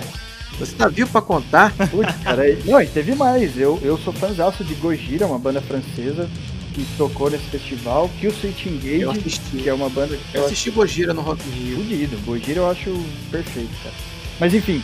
E aí eu, eu falei, ah, porra, legal o o Limp Bizkit, né, cara? Teve uma época aí que os caras vieram forte lá com umas músicas e tal. Foi o pior show da minha vida. Sim. O pior show da minha vida. Ah, cara, é ruim demais, assim, preguiça de cantar e, meu, muito DJ esperando a Tem cara, sabia? Aí, meu, pra mim, quando a, a, melhor levada da banda é um cover, tem algo errado. E o cover foi Killing the Name, né? aí, aí, meu, Korn veio quebrando. Pra... Aí a minha expectativa já baixou. Eu falei, puta, os caras tão tudo velho, tão tudo fodido, meu. Korn me deu uma injetada, cara. Foi um dos melhores shows que eu já fui na é vida. Puta que pariu, Caraca. que show da hora de ir. Já falei com a minha mina, falei, sempre que tiver a gente vai. E Slipknot, cara, já fui, não é uma das bandas favoritas, mas no começo do cast a gente tava falando, né, de shows que você tem que ir, uhum. tipo o Iron. Cara, não adianta. O Slipknot, eles sabem fazer show. Você tem que. Pô, vou botar na minha lista, ô show, Fernando. Vou botar. É, vou botar na é. minha lista. Você pode não, até não gostar muito do som e tal, mas show dos caras, velho, é. Puta, eles são profissionais, eles sabem fazer aquilo, velho. Eles interagem, é, é palco acontecendo, é coisa rolando, é fudido, velho. Eu, me eu me lembro de um vídeo clássico, assim, da internet, quando baixavam-se vídeos no Casa A, Soul Seekers, é, Muito bom, Casar é foda. É, uma... Tinha um vídeo que rodava muito que era a abertura de um show do Slipknot, que era só baterista. Uhum, o duplo dele, aquela parada, e, o, e eles colocaram um suporte, um negócio meio andaime, um negócio maluco. É, ainda roda. Aqui ia subindo, ia subindo, ia subindo. Rodava. Rodava. Você fala, que porra, sabe? E, não, e tem aquele percuss, da percussão também. O palhaço, é, o aquele palhaço, demoníaco. E uma coisa, é, assim, eu acho que essas bandas, elas devem muito ao Korn. O Korn tinha aquela coisa meio sujo e tal. E eu acho que o Issues é de 99 também, né? 99 aí. Por aí, é. É, é, foi, é porque foi. O Follow the Leader acho que é 97. É, o Issues é 99. O Issues veio em 99. Eu considero muito, até um álbum continuação do outro, cara, porque a identidade dos dois discos é muito, muito parecida. Forte, é, é. Só musicão. Só musicão. E assim, eu acho que essas bandas muito assim que vieram essa coisa meio no metal, essa coisa meio com rap, assim, muito uso de Adidas, né? É. devem muito ao Korn, cara. E o Slipknot, e Slipknot, para alguns amigos, eles notaram aquela coisa do som um pouco mais pesado e migraram para bandas assim, tipo, cara, eu gosto dessa, dessa pegada mais pesada. E eu acho que tem essas bandas, né, que servem para migrar, né? Assim, eu acho, eu acho que é um, um período interessante também. Até porque foi uma época que, meados de 2000 chegando 2010 ali, uhum quando o emo, né, se, se Instaurou. Se instaurou e veio roubando É, o emo tudo, veio. Sabe? Aí de repente Green Day, que era uma banda que eu amava, de repente os caras. Virou emo. "Putz, meu, que droga. Virou, virou uma coisa estranha, né? Cara, É, foi, é por aí. é. Vamos lá, Fernando. Falta, faltam dois discos aí Falta ou, dois. ou Não, três? dois, rapidinho. Faltam então. dois. Vai, manda aí. É, Blackwater Park, da banda Opeth, que é uma banda de Hum. prog metal que eu acho indescritível. É, se eu tivesse que escolher uma hoje aqui, ela teria grandes chances, mas não vou escolher só pra não chatear. Olha só. E vou trazer prata da casa, velho. Raimundos, eu amo Raimundos. Maravilhoso. Raimundo, Legal. Só no Forever. Só no Representou. Forever. Esse álbum é, Representou. é muito bom, cara. Raimundos é muito bom. Com, desculpa, Digão, cara, você tenta demais, mas Raimundos é com o Rodolfo. É, Rodolfo. é, eu- Cara, eu acho que a gente ainda vai ver Raimundos com Rodolfo de novo. Eles se entenderam aí, fizeram as pazes tem pouco É, tempo. nem sei se eu quero acho que ver a gente- também, porque é muita polêmica, viu, velho? Muita polêmica. Eu sou, é, se, se a gente for estender alguns assuntos aí, a gente marca um outro cast, mas eu acho o Rodolfo meio cuzão também, então... É, Raimundos, é, Raimundos é, envelheceu super mal, né? Ah, o cara, Foi, pior o que cara é. saiu da banda com discurso de que isso e aquilo e não abriu direito de, de- de música, continuou ganhando dinheiro. Tudo bem, foi um trabalho que ele fez na vida, mas ele não resolveu abrir mão? Exatamente. É. Abriu mão da vida pregressa, tem que abrir mão do dinheiro pregresso também. Um royalties. Até bem hoje por aí. ele tá ganhando aí, então... lá, É tá bem-. Não, e não é só isso, tá? É Eu tenho, bem enfim, não vou, só pra não estender, mas enfim, só, pra, só que eu não podia deixar passar. Não, mas você escolheu muito bem, cara. Eu queria só deixar um parênteses antes da gente passar aqui o, o tema da pauta. Mas é engraçado, você falou, o Fernando falou principalmente do gosto dele. Ele foi ali entre Faith No More, Korn, Black Sabbath. Cara, tu sabe que o Mike Bordan, que é o baterista do Faith No More, Aham. ele é um cara que tocou com todas essas bandas. Ele tocou com o Ozzy na carreira solo. Ele tocou com o Black Sabbath na reunião. Ele tocou no Korn, entre uma das saídas lá do David Silveria, que era um puta baterista também, né, do, do Korn, mas que tinha um problema de tendinite seríssimo, porque É. ele batia muito forte na bateria. E entre uma dessas saídas aí, o Mike Bordan tocou com ele também. E tocou também com Black Label Society. Então, assim, são bandas que estão todas ali conectadas, né, James, cara? Ele tocou também. Alice in Chains tocou, cara. Tudo assim, tudo acredito que esteja dentro do gosto de geral, essas bandas que eu falei. Todo mundo que tá participando da mesa hoje. E assim, são coisas em comum, né, cara? Eu acho maneiríssimo isso. Como era na época do Grunge. Eu não sei se vocês curtem o Grunge, não curtiram essa parte de, do movimento de Seattle. Mas Matt Cameron, que é o baterista do Pearl Jam, tocou com todos esses caras. Era o baterista do Soundgarden. Aham. Tocou, hora, né, fez hora. parte do projeto Temple of the Dog. Então, assim, é uma galera que onde botou o dedo tava maneiro e assim fez um trabalho que a gente admira até sem conhecer, sem saber dessas dessas, dessas Curiosidades, pe- né? peculiaridades. É, Uma coisa saber, colaborativa, né? Bem maneira. Assim. é, Cara, isso é pois muito e- legal. É, É muito maneiro. maneiro. E aqui no Brasil a gente não vê muito Não isso. que a né? gente não veja eh, quando os caras estão tocando com a banda ali, que eles gostam daquilo, mas quando tu vê esses trabalhos É. colaborativos e tu vê a empolgação dos caras, tipo, pô, olha só o que eu tô fazendo aqui, olha essa experiência, tu, tu- é nítido aquilo, cara, é muito massa. É muito nítido, é muito na cara. Eu curto demais, admiro bastante esses músicos que conseguem fazer isso. E é uma coisa que, mesmo sem a gente saber da participação, a gente gosta pelo estilo. A É. gente curte o trabalho que os caras estão fazendo pelo estilo. Faltou alguém pra falar de disco favorito? Não, né? Não, todo mundo falou, né? Todo mundo falou de disco favorito. É, a gente conseguiu achar aí coisas em comum, sem discutir, sem polêmica, né? Assuntos polêmicos à parte, a gente conseguiu chegar. Agora a gente vai entrar aqui no, no, no tópico final do nosso programa, que tá muito bom. Espero que todo mundo que esteja ouvindo, cara, esteja com a gente até agora, porque tá muito maneiro. A gente rendeu aqui boas histórias e, e boas discussões. Mas vamos lá, bandas que vocês curtiram dessa época, quando começou a ouvir metal, ouvir rock, e que ainda ouvem até hoje, e bandas novas que não necessariamente são da década de 80 e 90, e vocês querem dar oportunidade pro pessoal que não conhece conhecer. O Fernando falou de Opeth. Opeth, eu vou te falar, Fernando, eu curto alguma coisa de progressivo. Aham. Mas eu sou, eu sou da, da linha do Dream Theater, cara. É, Assim, de sono, né? De dormir, cansar. Eu sabia que ia ter ataque. Eu sabia que ia ter não, ataques. não, mas, é mas- brincadeira. Mas não, cara, pra mim, prog metal é Dream Theater. É, pro- é, assim, eu sei que é uma briga que eu compro falando essas coisas. Mas eu, eu, eu, eu não gosto, eu não, eu não gosto de omitir a minha opinião, eu gosto de falar. Então, pra mim, prog metal é Dream Theater. Já vi acho que cinco ou seis shows dos caras. Caramba. Confesso que ao vivo, assim, é pra quem é músico. É um show pra quem é músico. Não é um show pra quem curte, vai pular, não é. Que pra quem tá ali na vibe fazendo companhia é chato pra caramba. A minha esposa que diga, né, amor? é muito chato. Mas é- eu curto. Mas assim, vamos lá. Tirando essa parte, Opeth eu vou ouvir. Eu não ouço é, outros tipos de prog metal. Eu vou ouvir Opeth por causa do Fernando. Olha aí. Vou dar uma chance Legal. caras. Vou ouvir. Quero que vocês falem aí um pouco do, do que, que vocês pararam de ouvir. Porque até já falaram, né? Que é uma banda aí que o pessoal falou aí que tem banda que não ouve tanto. Mas eu quero saber o que, que vocês ouv- ouvem dessa nova geração aí e o que, que vocês pararam de ouvir. Vou começar pelo Jota. Jota, diz aí. Cara, nova geração é um pouco difícil. é... Por exemplo, Avenged Sevenfold eu considero nova geração. Ah, sim, sim. É, pra mim veio depois de 2010 ali, pra mim é nova geração, É, eu considero. Cara, quando teve essa coisa, quando o emo apareceu, pra mim foi um negócio muito impactante, assim, porque Pô, te traumatizou, traumatizou né, total, cara? eu era muito hardcore.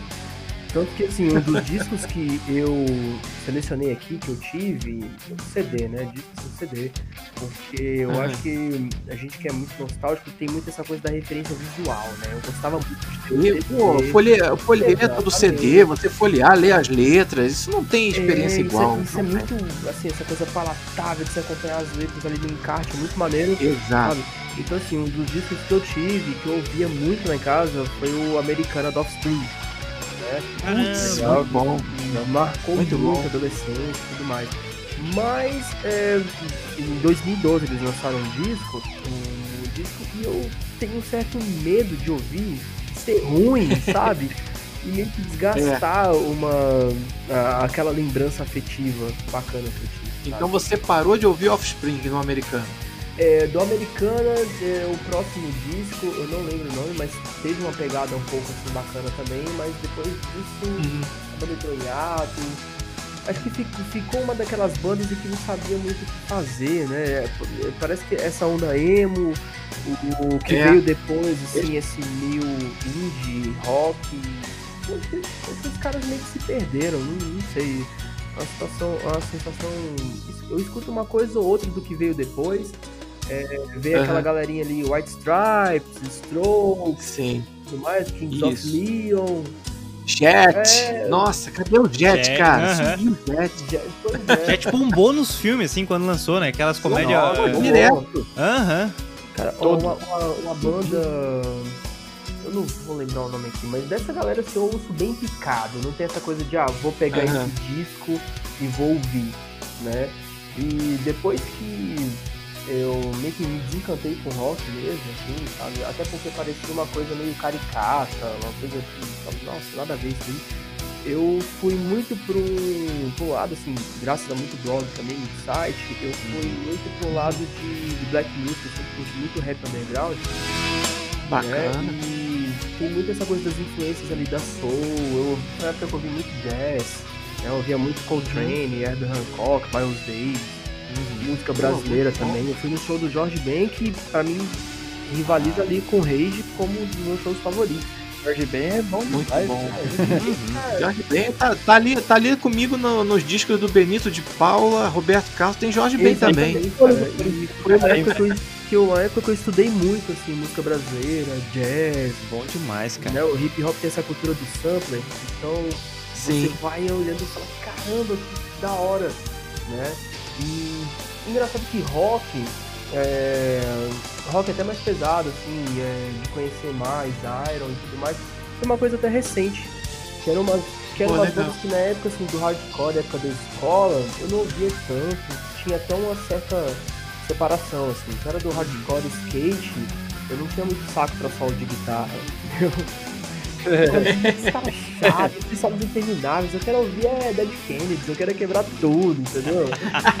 Esse pique. Muito Mas bom. aí você acaba meio que é, ouvindo de tudo.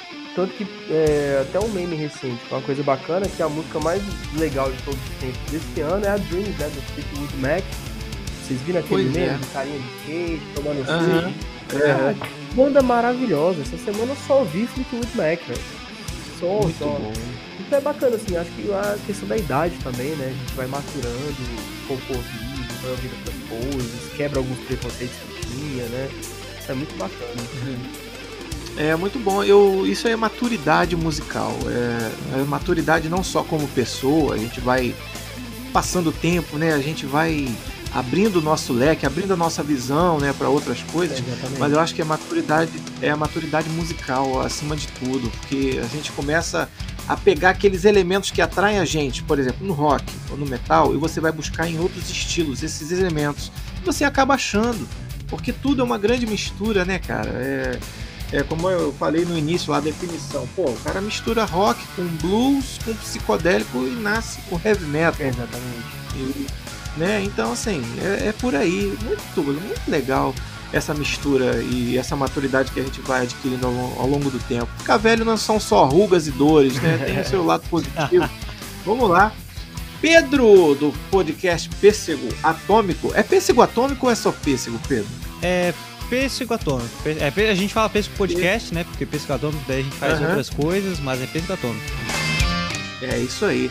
Vamos lá, Pedro. O que, que você ouvia que parou de ouvir por qualquer que seja o motivo? Ou porque acabou, ou porque encheu o saco, ou porque ficou chato, virou Los Hermanos.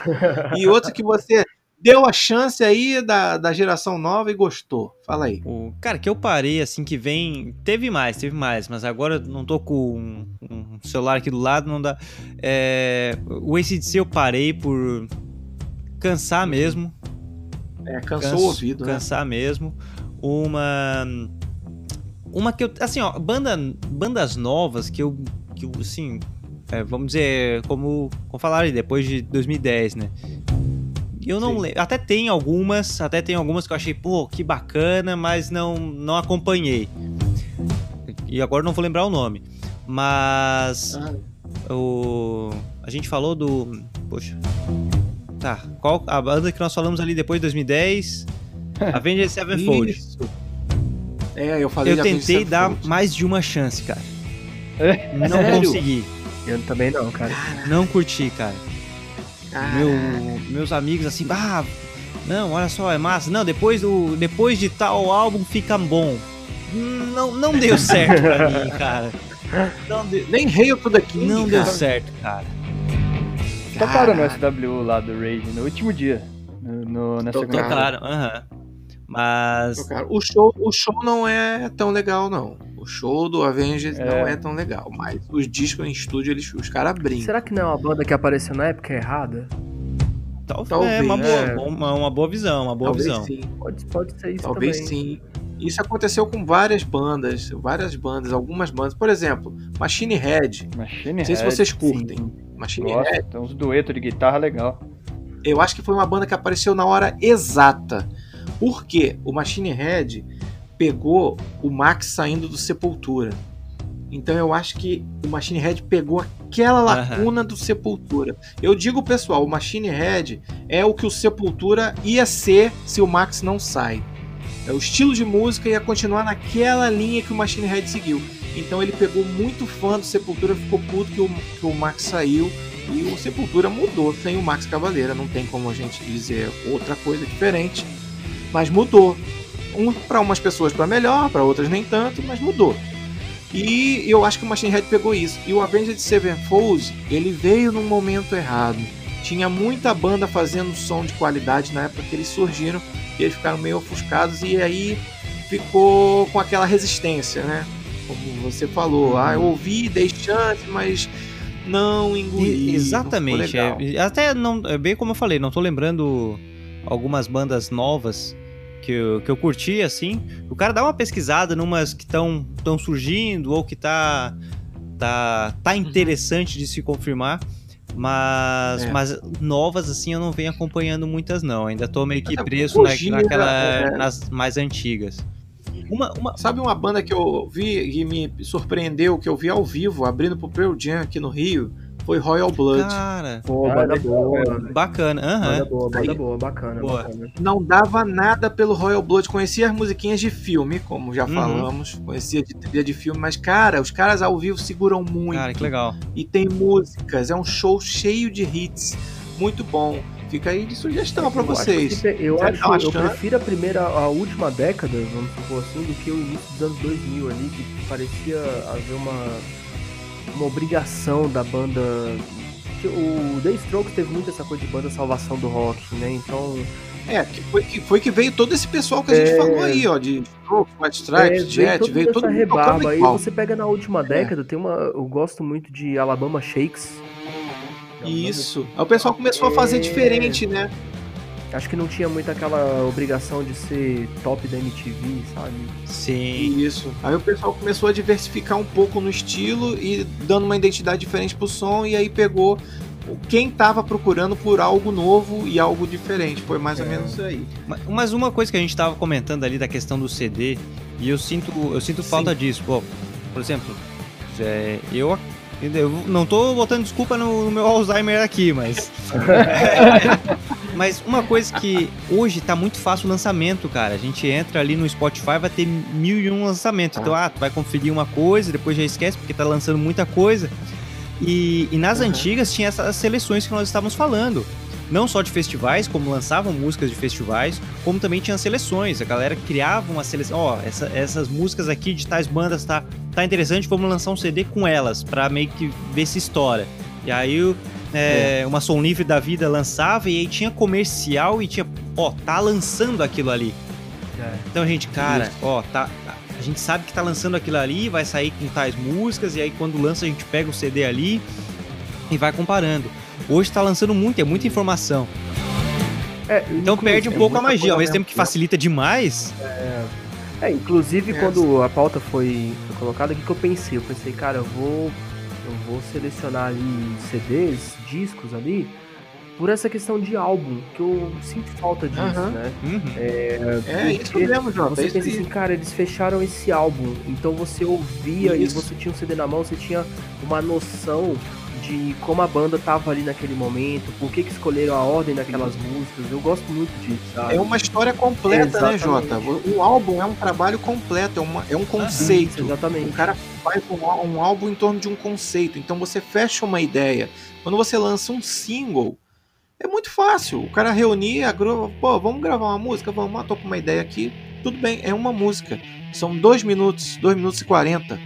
Um álbum não, é uma coisa conceitual, É. uma hora, 48 minutos que Aham. seja. No caso do Dream Theater, quatro músicas, um disco, né?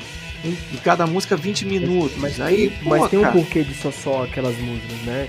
Tem um porquê, Sim. sabe? tem um contexto envolvido. É que nem o, primeiro CD que eu ganhei na minha vida foi o Californication do, do Red Hot. sim. E Pô. é assim, é muito claro, assim, né? Eles, com, Todo é, eles começam com Around the World, que é aquela porrada, aquela pancada, blá blá blá blá blá blá, blá. E aí vem as músicas, você, você compreende o John Frusciante que tava voltando ali, teve período de drogas, e eles Sim. fecham com Road Tripping. Aquela música, tipo, Isso. celebrando, ali, tá com os amigos. É a despedida, é, cara, né? você- é muito da hora. E no encarte, eu- eu- é uma foto que eu acho linda. No encarte, assim, você abre o disco, é uma foto em preto e branco deles se, aba- se abraçando, assim, sabe? No, no isso é backstage. demais. Ah, que show, cara. Porra, Isso é isso demais. amarra as É coisas. assim. demais. Então, no Spotify você tem mil músicas ali no bolso, mas não tem mais essa coisa.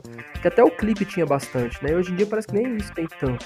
Né? Solta a música É. assim, ok. E sei lá, pode ser nostalgia, mas só, só aquela coisa assim de. Do Que colecionismo. seja né? nostalgia.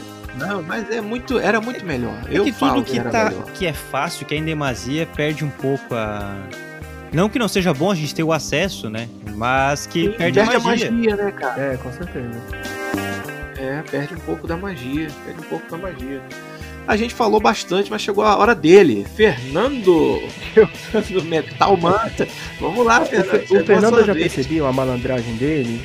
Que ele, vê, ele, ele aproveita que a gente fica emocionado falando e ele vai ali, ó, só na pesquisa, pensa É, bem. ele É, ele pondera É. muito. É, cara, é, é, é, o mantra, cara.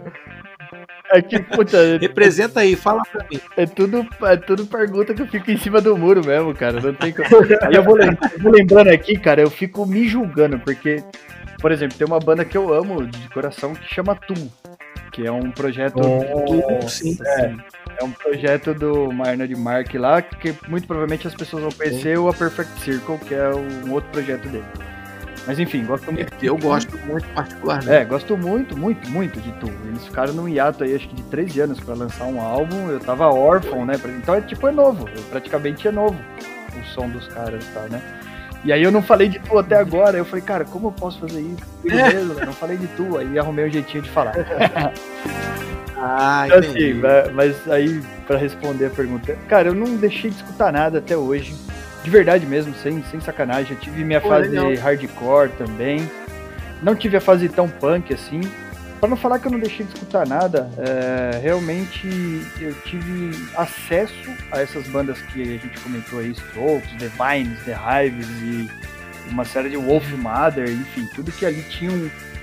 Putz, é. eu gosto muito. Então, e- mas é muito do que a rádio também trazia pra nós, né? Mas eu sempre tive realmente uma pegada mais metal, assim. Eu tive um- uma necessidade de peso um pouco maior. Apesar de, por exemplo, gostar muito mais do primeiro álbum do Kings of Leon do que todos os outros, né? E... eu gosto de King of É. Então, assim, eu, eu acabei deixando de escutar o indie rock, vamos, sei lá, generalizar um pouco assim, é, por naturalidade, assim. É, se toca numa rádio hoje, eu escuto. Não é uma parada que eu, que eu falo, ah, não, sabe, não aguento escutar isso. Não é isso. Só não, não me preenche, eu não tenho vontade de escutar. Então. Mas assim, o meu hardcorezinho eu gosto muito. Tô falando de, de Bad Religion. Bad Religion é maravilhoso, cara. Tá louco. Os caras são perfeitos. Os caras são perfeitos. Que envolve. É punk rock raiz, né, cara? É. Assim, apesar de não ser aquele punk rock inglês, aquele, pô, mas é punk pra caramba. Bad Religion tá, também tá, é banda da minha adolescência. Não tem Tinha como. adesivo do Bad Religion no meu caderno. Pois é, não tem como. E eu, por essa pegada aí de, de gostar de uns sons mais, né, mais punch, assim, né, cara, de hardcore, bandas que eu amo é Bad Religion, No Use for a Name, No Funeral, por exemplo, Pennywise, Pennywise eu acho incrível. Cara, Nossa, Pennywise, meu Deus. Me senti representado agora. É. Opa! Então assim, eu, eu- no metal eu ainda escuto com menos intensidade, mas eu escuto, gosto de, de algumas coisas ainda, escuto bastante Korn, escuto Non Point, uma banda é, antiga pra legal. caramba, legal também. É, mas aí talvez até pelo, eu sempre gostei muito de garimpar, né? Então pra mim falar de bandas novas é, é eu tô em casa também, digamos assim, porque eu sempre gostei muito disso, de garimpar. Como eu cansei um pouco de rádio cedo, naturalmente, Uhum.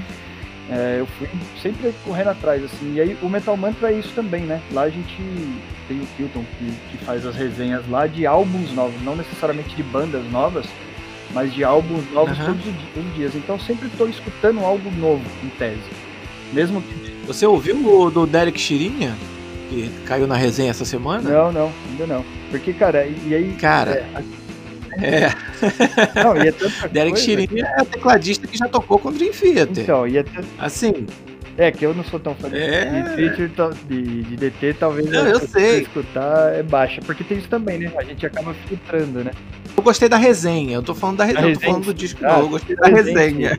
É, não, eu, eu pulo. eu tô com mulher que Muito eu pulo. Não sei, eu Então, não sei se é, ah, é porque eu não sei se tem pira minha, vocês falando de pesquisar as músicas. Tem umas bandas que eu tenho uma lista mental de falar, cara, uma hora eu preciso parar e ouvir essa banda com atenção. Tipo Rammstein. Hamster Existe. é bom, eu gosto, eu gosto, cara. Achei, achei outro jeito de trazer uma banda que eu curto. Eu gosto, mano. Cara, Pois é, cara. E ícone dos anos 90 eu tinha- também, tinha isso Rammstein. tá a última banda que eu tive visto foi Vampire Weekend. É uma banda bacaninha, cara. Uma banda bacana. É, eu gostei. Gosto. Vampire Weekend entrou, comi- entrou na minha vida musical ao mesmo tempo que Perfect Circle. Algumas outras bandas que eu descobri também. Outra, uma forma de descobrir bandas que eu tinha era o Game Guitar Hero. É, Eu, eu É, tenho eu todos os Guitar escola. Hero. É, eu tenho todos os Guitar Heroes. Assim, Se a gente com- começou com Tony Hawk Pro Skater, né? Com aquelas trilhas que a gente ia buscar depois quem eram os caras. aí outro game que fez eu descobrir muita banda foi o Guitar Hero. Algumas eu ouvi, eu, ah, tá bom, legal. Outras eu levei, como foi o caso do Perfect Circle, é, Kings of Leon. Kings of Leon eu descobri também, tocou no rádio, mas eu descobri no Guitar Hero. Stone Age, né, cara? Nossa, sim, velho. Tinha uma música fodida de tocar no Guitar Hero lá, cara. Eu Esqueci o nome da Muito música. bom. velho. Era Go With The Flow. Então, aí, É, não, era No One Knows, No One Knows. No One Knows, acho que é.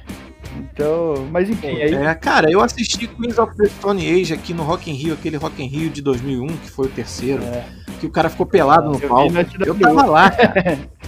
eu vi no, Eu tava lá, cara. vi no É. SWO. Tocou tudo isso no SWO. Foi um show incrível. Festival maravilhoso É. SWO. né, Na SW eu preciso comentar que eu queria ter ficado no domingo pra assistir o show da Joss Stone. Eu era apaixonado naquela mulher. Putz, eu também somos dois, cara. Joss E ela, e Stone. ela tinha lançado aquele CD Introducing dela, Aham. de cabo a rabo. Aquele CD é maravilhoso, produção do Quincy Jones, mano. Negócio Nossa, eu sou fã da Joss Stone desde o do Woodstock de 99, cara. Que eu vi uma apresentação dela. Né, cara? cara maravilhoso. Aí, força. aí eu ouço até hoje. Ela fez um projeto meio maluco lá com o Mick Jagger, depois não funcionou muito bem, né? Aham. Mas, cara, ela, a carreira solo dela, nossa, maravilhoso. Mas o é maravilhoso. Muito bom. Mas aí das coisas, novas que eu, que eu escuto, cara, que de repente dá pra, pra falar que a gente foge um pouco do normal aí, tem uma, uma pegada de som que chama Gent Metal. Que Hum, Caramba. é, Sim. é uma técnica de guitarra aí, e aí a galera veio fazendo som em cima disso. Então uma das bandas que toca Gent Metal, que é de 2010 aí, vai um pouco antes, mas pode classificar aí, chama Periphery. Periphery é uma banda Nossa, eu nunca ouvi metal, falar. é. É. Mastodon não é tão novo também, mas é uma banda que foi incrível. Também fui ver no, no Rock in Rio aí, a qualquer custo, quando falou, quando falou Legal. ia tocar, eu corri atrás. Tem outra prata da casa aí, tem uma banda que eu particularmente tenho gostado muito, que chama Eagle Kill Talent. Os caras são bem novos aí, Ih, 2000 rapaz, muito É, bom. Paulo também, muito boa. Muito boa. Muito bom. Muito É, bom. então, Eagle Kill Talent, pra mim eles ainda não têm a visibilidade que, na minha opinião, deveria ter, cara. Tem bastante gente aí que É, conhece- merece muito mais. Conheço uma galera aí que torce o nariz, precisa pra, pra galera de casa, assim, puta, os caras estão fazendo um som hypado, um som legal pra caramba aí, limpinho. Não, Por que merece. não? Acho que hoje em dia tem, acho que hoje em Merece. dia tem uma coisa também que às vezes atrapalha, que a banda nova que surge, todo mundo tenta ancorar ela em alguma anterior. Né? Sim, tem sim, uma sim. banda Greta Eu Van ia, eu ia Fleet. perguntar a opinião de vocês sobre É, Greta. É, essa. Todo, todo mundo fala, nossa, é o novo Led Zeppelin. Porra, não precisa ser o novo Led Zeppelin. Não, Não precisa, precisa. deixa os caras fazer o som deles, sabe? E os gurizão são talentosos, Isso. cara. São, eles são bons, mas vão acabar se queimando por esse excesso Demais. de comparação, E- cara. É, Royal, Royal Blood conseguiu, de- conseguiu driblar isso legal, né? E, e tem essa. Sim, Compararam muito com Black Sabbath. É, e, não, eles têm, é, têm a cara deles, assim. Então, essa, Sim. essa coisa de ficar ancorando uma banda em outra, cara, entende que o período Chateia, passou. né? É, é, é complicado. Acho que isso pra banda deve atrapalhar bastante. né? Não E- deve. Eu acho, eu acho legal ter referências. Referências é importantíssimo em tudo na vida, mas essa ancoragem forçada Atrapalha é até na questão de inovação, né? Exatamente, exatamente. Mas eu lembrei o nome é- da banda lá. Olha aí. Cadavar. Ih, fala aí. Cadavar. Mas Uma- eu conheço. Cara, é uma banda assim que eu conhecia. Ela foi formada em 2010. Eu achei muito bacana. Mas eu, eu sinto assim, de eu, na época que eu conheci, eu ouvi bastante, mas depois dei uma parada. Mas por bobajada, assim, parei por não tá, sei lá, não apareceu mais ali. Não botei, mas, cara, Cadavar é muito bom. É bom. Depois dá uma Vou- procurada. Vou, procurar. Essa eu, É um hard rock, não conheço. Agora eu vou procurar, vou procurar que eu gosto de hard rock, eu gosto, eu curto bastante. Galera, a gente tá chegando na reta final do nosso programa, foi muito legal. Eu espero que vocês tenham gostado de fazer essa participação tanto quanto eu gostei da participação de vocês. A gente falou bastante aqui, mas eu vou deixar uma pergunta no ar que eu vou querer a opinião de cada um aqui. Pra encerrar, polêmica. Começando pelo JB. Jota, Imagine Dragons é rock?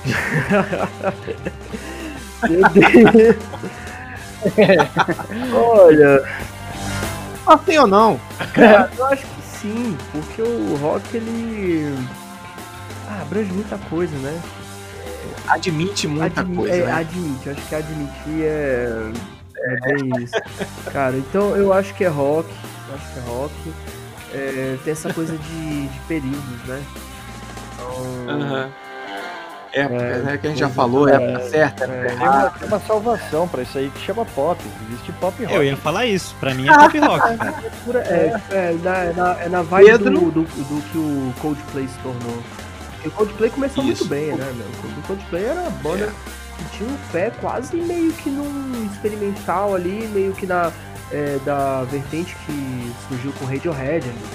No, Aham, no começo, o Coldplay era uma banda que você não entendia muito bem, mas caramba, tem umas baladas legais. Só que inf- infelizmente, né, o Coldplay virou essa porcaria. Virou música de formatura, né? Virou Los Hermanos. Los Hermanos, né? Los Hermanos. Pedro já Maroon É. 5 também, Pedro vocês lembram quando o Maroon 5 surgiu? Que primeiro disco foda. Songs About Pain? é, Era é, pois é. Virou Depois o rapaz virou é, estrela. música de cara. formatura. É, música de... Rapaz virou Música de mais de 15 anos. É, vamos Mas lá. a gente. O Pedro já falou que é pop, né? Imagine É, Dragons tem é, o pessoal pop, que né, discute, Pedro? ah, é pop ou rock? Cara, é pop ou rock. Tá aí, o, É. tá aí unindo. É né? pop rock. Isso aí. Fernando, Imagine Dragons é rock? rock. É rock, admite, né? Então, ó, assim, os três votaram que é rock e o Pedro disse que é pop rock, então tá dentro. Imagine Dragons é rock. Galera. Eu vou. E, cara, o que? Imagine Dragons? É, cara. Sério, eu, eu, Imagine Dragons é é muito aquela bandinha que chato. você ouve por, por osmose, tipo, que toca numa rádio, toca Isso. num barzinho que você vai. pergunta pros fãs de Full Fighters pra você ver se eles não gostam. Gente, eu vou pedir pra cada um dar seu recado final. A gente tá encerrando o nosso episódio de hoje aqui com muita nostalgia. Falamos de rock, falamos de metal, falamos de pop. Pra quem dizer que não, não disser que não falamos, falamos de pop, sim, senhor. Sim, senhora. Falamos. Vou começar pelo recado final do Fernando. Fernando, recado final pra galera que ficou com a gente até agora aí ouvindo com muita paciência e empolgado, porque o DJ Jones ele caprichou na trilha sonora do programa, ficou muito bom. Tenho certeza que todo mundo que ainda não ouviu vai gostar de ouvir, que eu tenho certeza que ficou muito bom. Fernando, dá o seu, seu recado final aí, eh, dando, deixando aquele, aquele convite pessoal conhecer o seu podcast, o Metal Mantra. Opa, com certeza. Primeiro eu queria agradecer o convite aí e a participação. Foi muito legal a gente poder conversar desse assunto que eu, né, tô, tô sempre falando, gosto muito e não canso. Acho que o, o rock and roll, heavy metal, ele é democrático ao ponto da gente poder estender pauta por horas e a gente não vai esgotar, né? Então, Não, não vai, legal vai aparecer sempre assunto. é, então. Muito legal o papo com a galera, obrigadão mesmo pelo convite. E quem quiser escutar um pouco mais especificamente sobre heavy metal aí, em geral, a gente tem lá o, o nosso podcast, o Metal Mantra. Você vai encontrar lá por arroba Metal Mantra Pod. Pode procurar inclusive nas redes sociais pela mesma, pela mesma linha aí, você vai encontrar Twitter, Instagram, Facebook. E aí todo dia a gente lança resenha de, de alguns lançamentos de álbuns aí, como eu falei. Semanalmente a gente tem podcast com entrevista, a gente está sempre entrevistando algum músico aí ou alguém engajado no meio musical, trazendo né, sempre a curiosidade referente a, aí a backstage ou qualquer coisa do tipo. E é isso aí, galera. Se quiser escutar um pouquinho mais sobre heavy metal, corre lá. Metal Mantra. Beleza, agora o recado de Pedro do podcast Pêssego. Fala aí, fico- Pedro. Fica a dica aí da banda, Cadavar, desculpa aos ouvintes eu ter lembrado só no final, mas eu resgatei aqui, fui resgatando nas mensagens valendo. até achar a recomendação. Mas tá aí, Cadavar é uma banda alemã muito bacana. Os caras resgataram uma pegada bem bacana. E convidar todos a conferir, agradecer ao- aos ouvintes e a vocês, o podcast foi muito legal, cara. A conversa foi muito gostosa. E convidar todos a ouvirem o Pêssego Podcast, com temas diversos, com entrevistas o pessoal das mais diversas áreas. Para quem gosta de literatura, também tem quadro. Enfim, fica, fica aí o convite. E a vocês também de participarem do Pêssego. Vamos lá, Opa, vamos lá, vamos pessoal participando. Vamos lá, pode chamar que a gente vai. JB Oliveira, do podcast Tacabal, seu recado final, meu amigo. galera, primeiramente agradecer. O crossover foi muito da hora, o convite. Né? É, que todo mundo, né, siga também o Podcasts Unidos, onde todos estamos. É muito legal essa sensação Isso. de comunidade, né? E assim, seguir o Tacabal lá no Instagram e no Twitter, onde estou mais ativo ali, né? Sempre comentando. E cara, ouçam rock and roll e outra coisa, Duran Duran é muito bom. é bom mesmo, é muito bom. Mas é uma das bandas que eu parei porque eu ouvi demais. Aí, tá vendo? Duran Duran. Muita coisa que a gente ouviu é, na nossa adolescência, infância, às vezes até marca, né, por causa de uma namoradinha que não deu certo, tem uma história e tal, aí a gente para de ouvir. Eu sou assim com o Pink Floyd, por isso que eu detesto o Pink Floyd. Mágoas azedou, né? eternas. Né? Azedou, né? Pink Floyd, azedou o caldo do Pink Floyd. Coitado, ninguém tem culpa disso. A não ser uma pessoa. Deixa pra lá. Vamos lá, gente. Olha só, eu queria agradecer mais uma vez a presença de todos vocês, do JB, do Pedro Gonçalves, do Fernando, também aqui no nosso programa de hoje e a nossa hashtag lá do Podcasters Unidos subindo cada vez mais para todo mundo crescer e crescer junto, que é o que importa, que é o nosso objetivo. E agradecer a sua audiência, a sua paciência por ter ficado com a gente até agora. Continue seguindo, dando sugestões de pauta para o Quarentena Podcast lá no nosso Instagram. E a gente se vê na próxima semana. Um abraço, fui!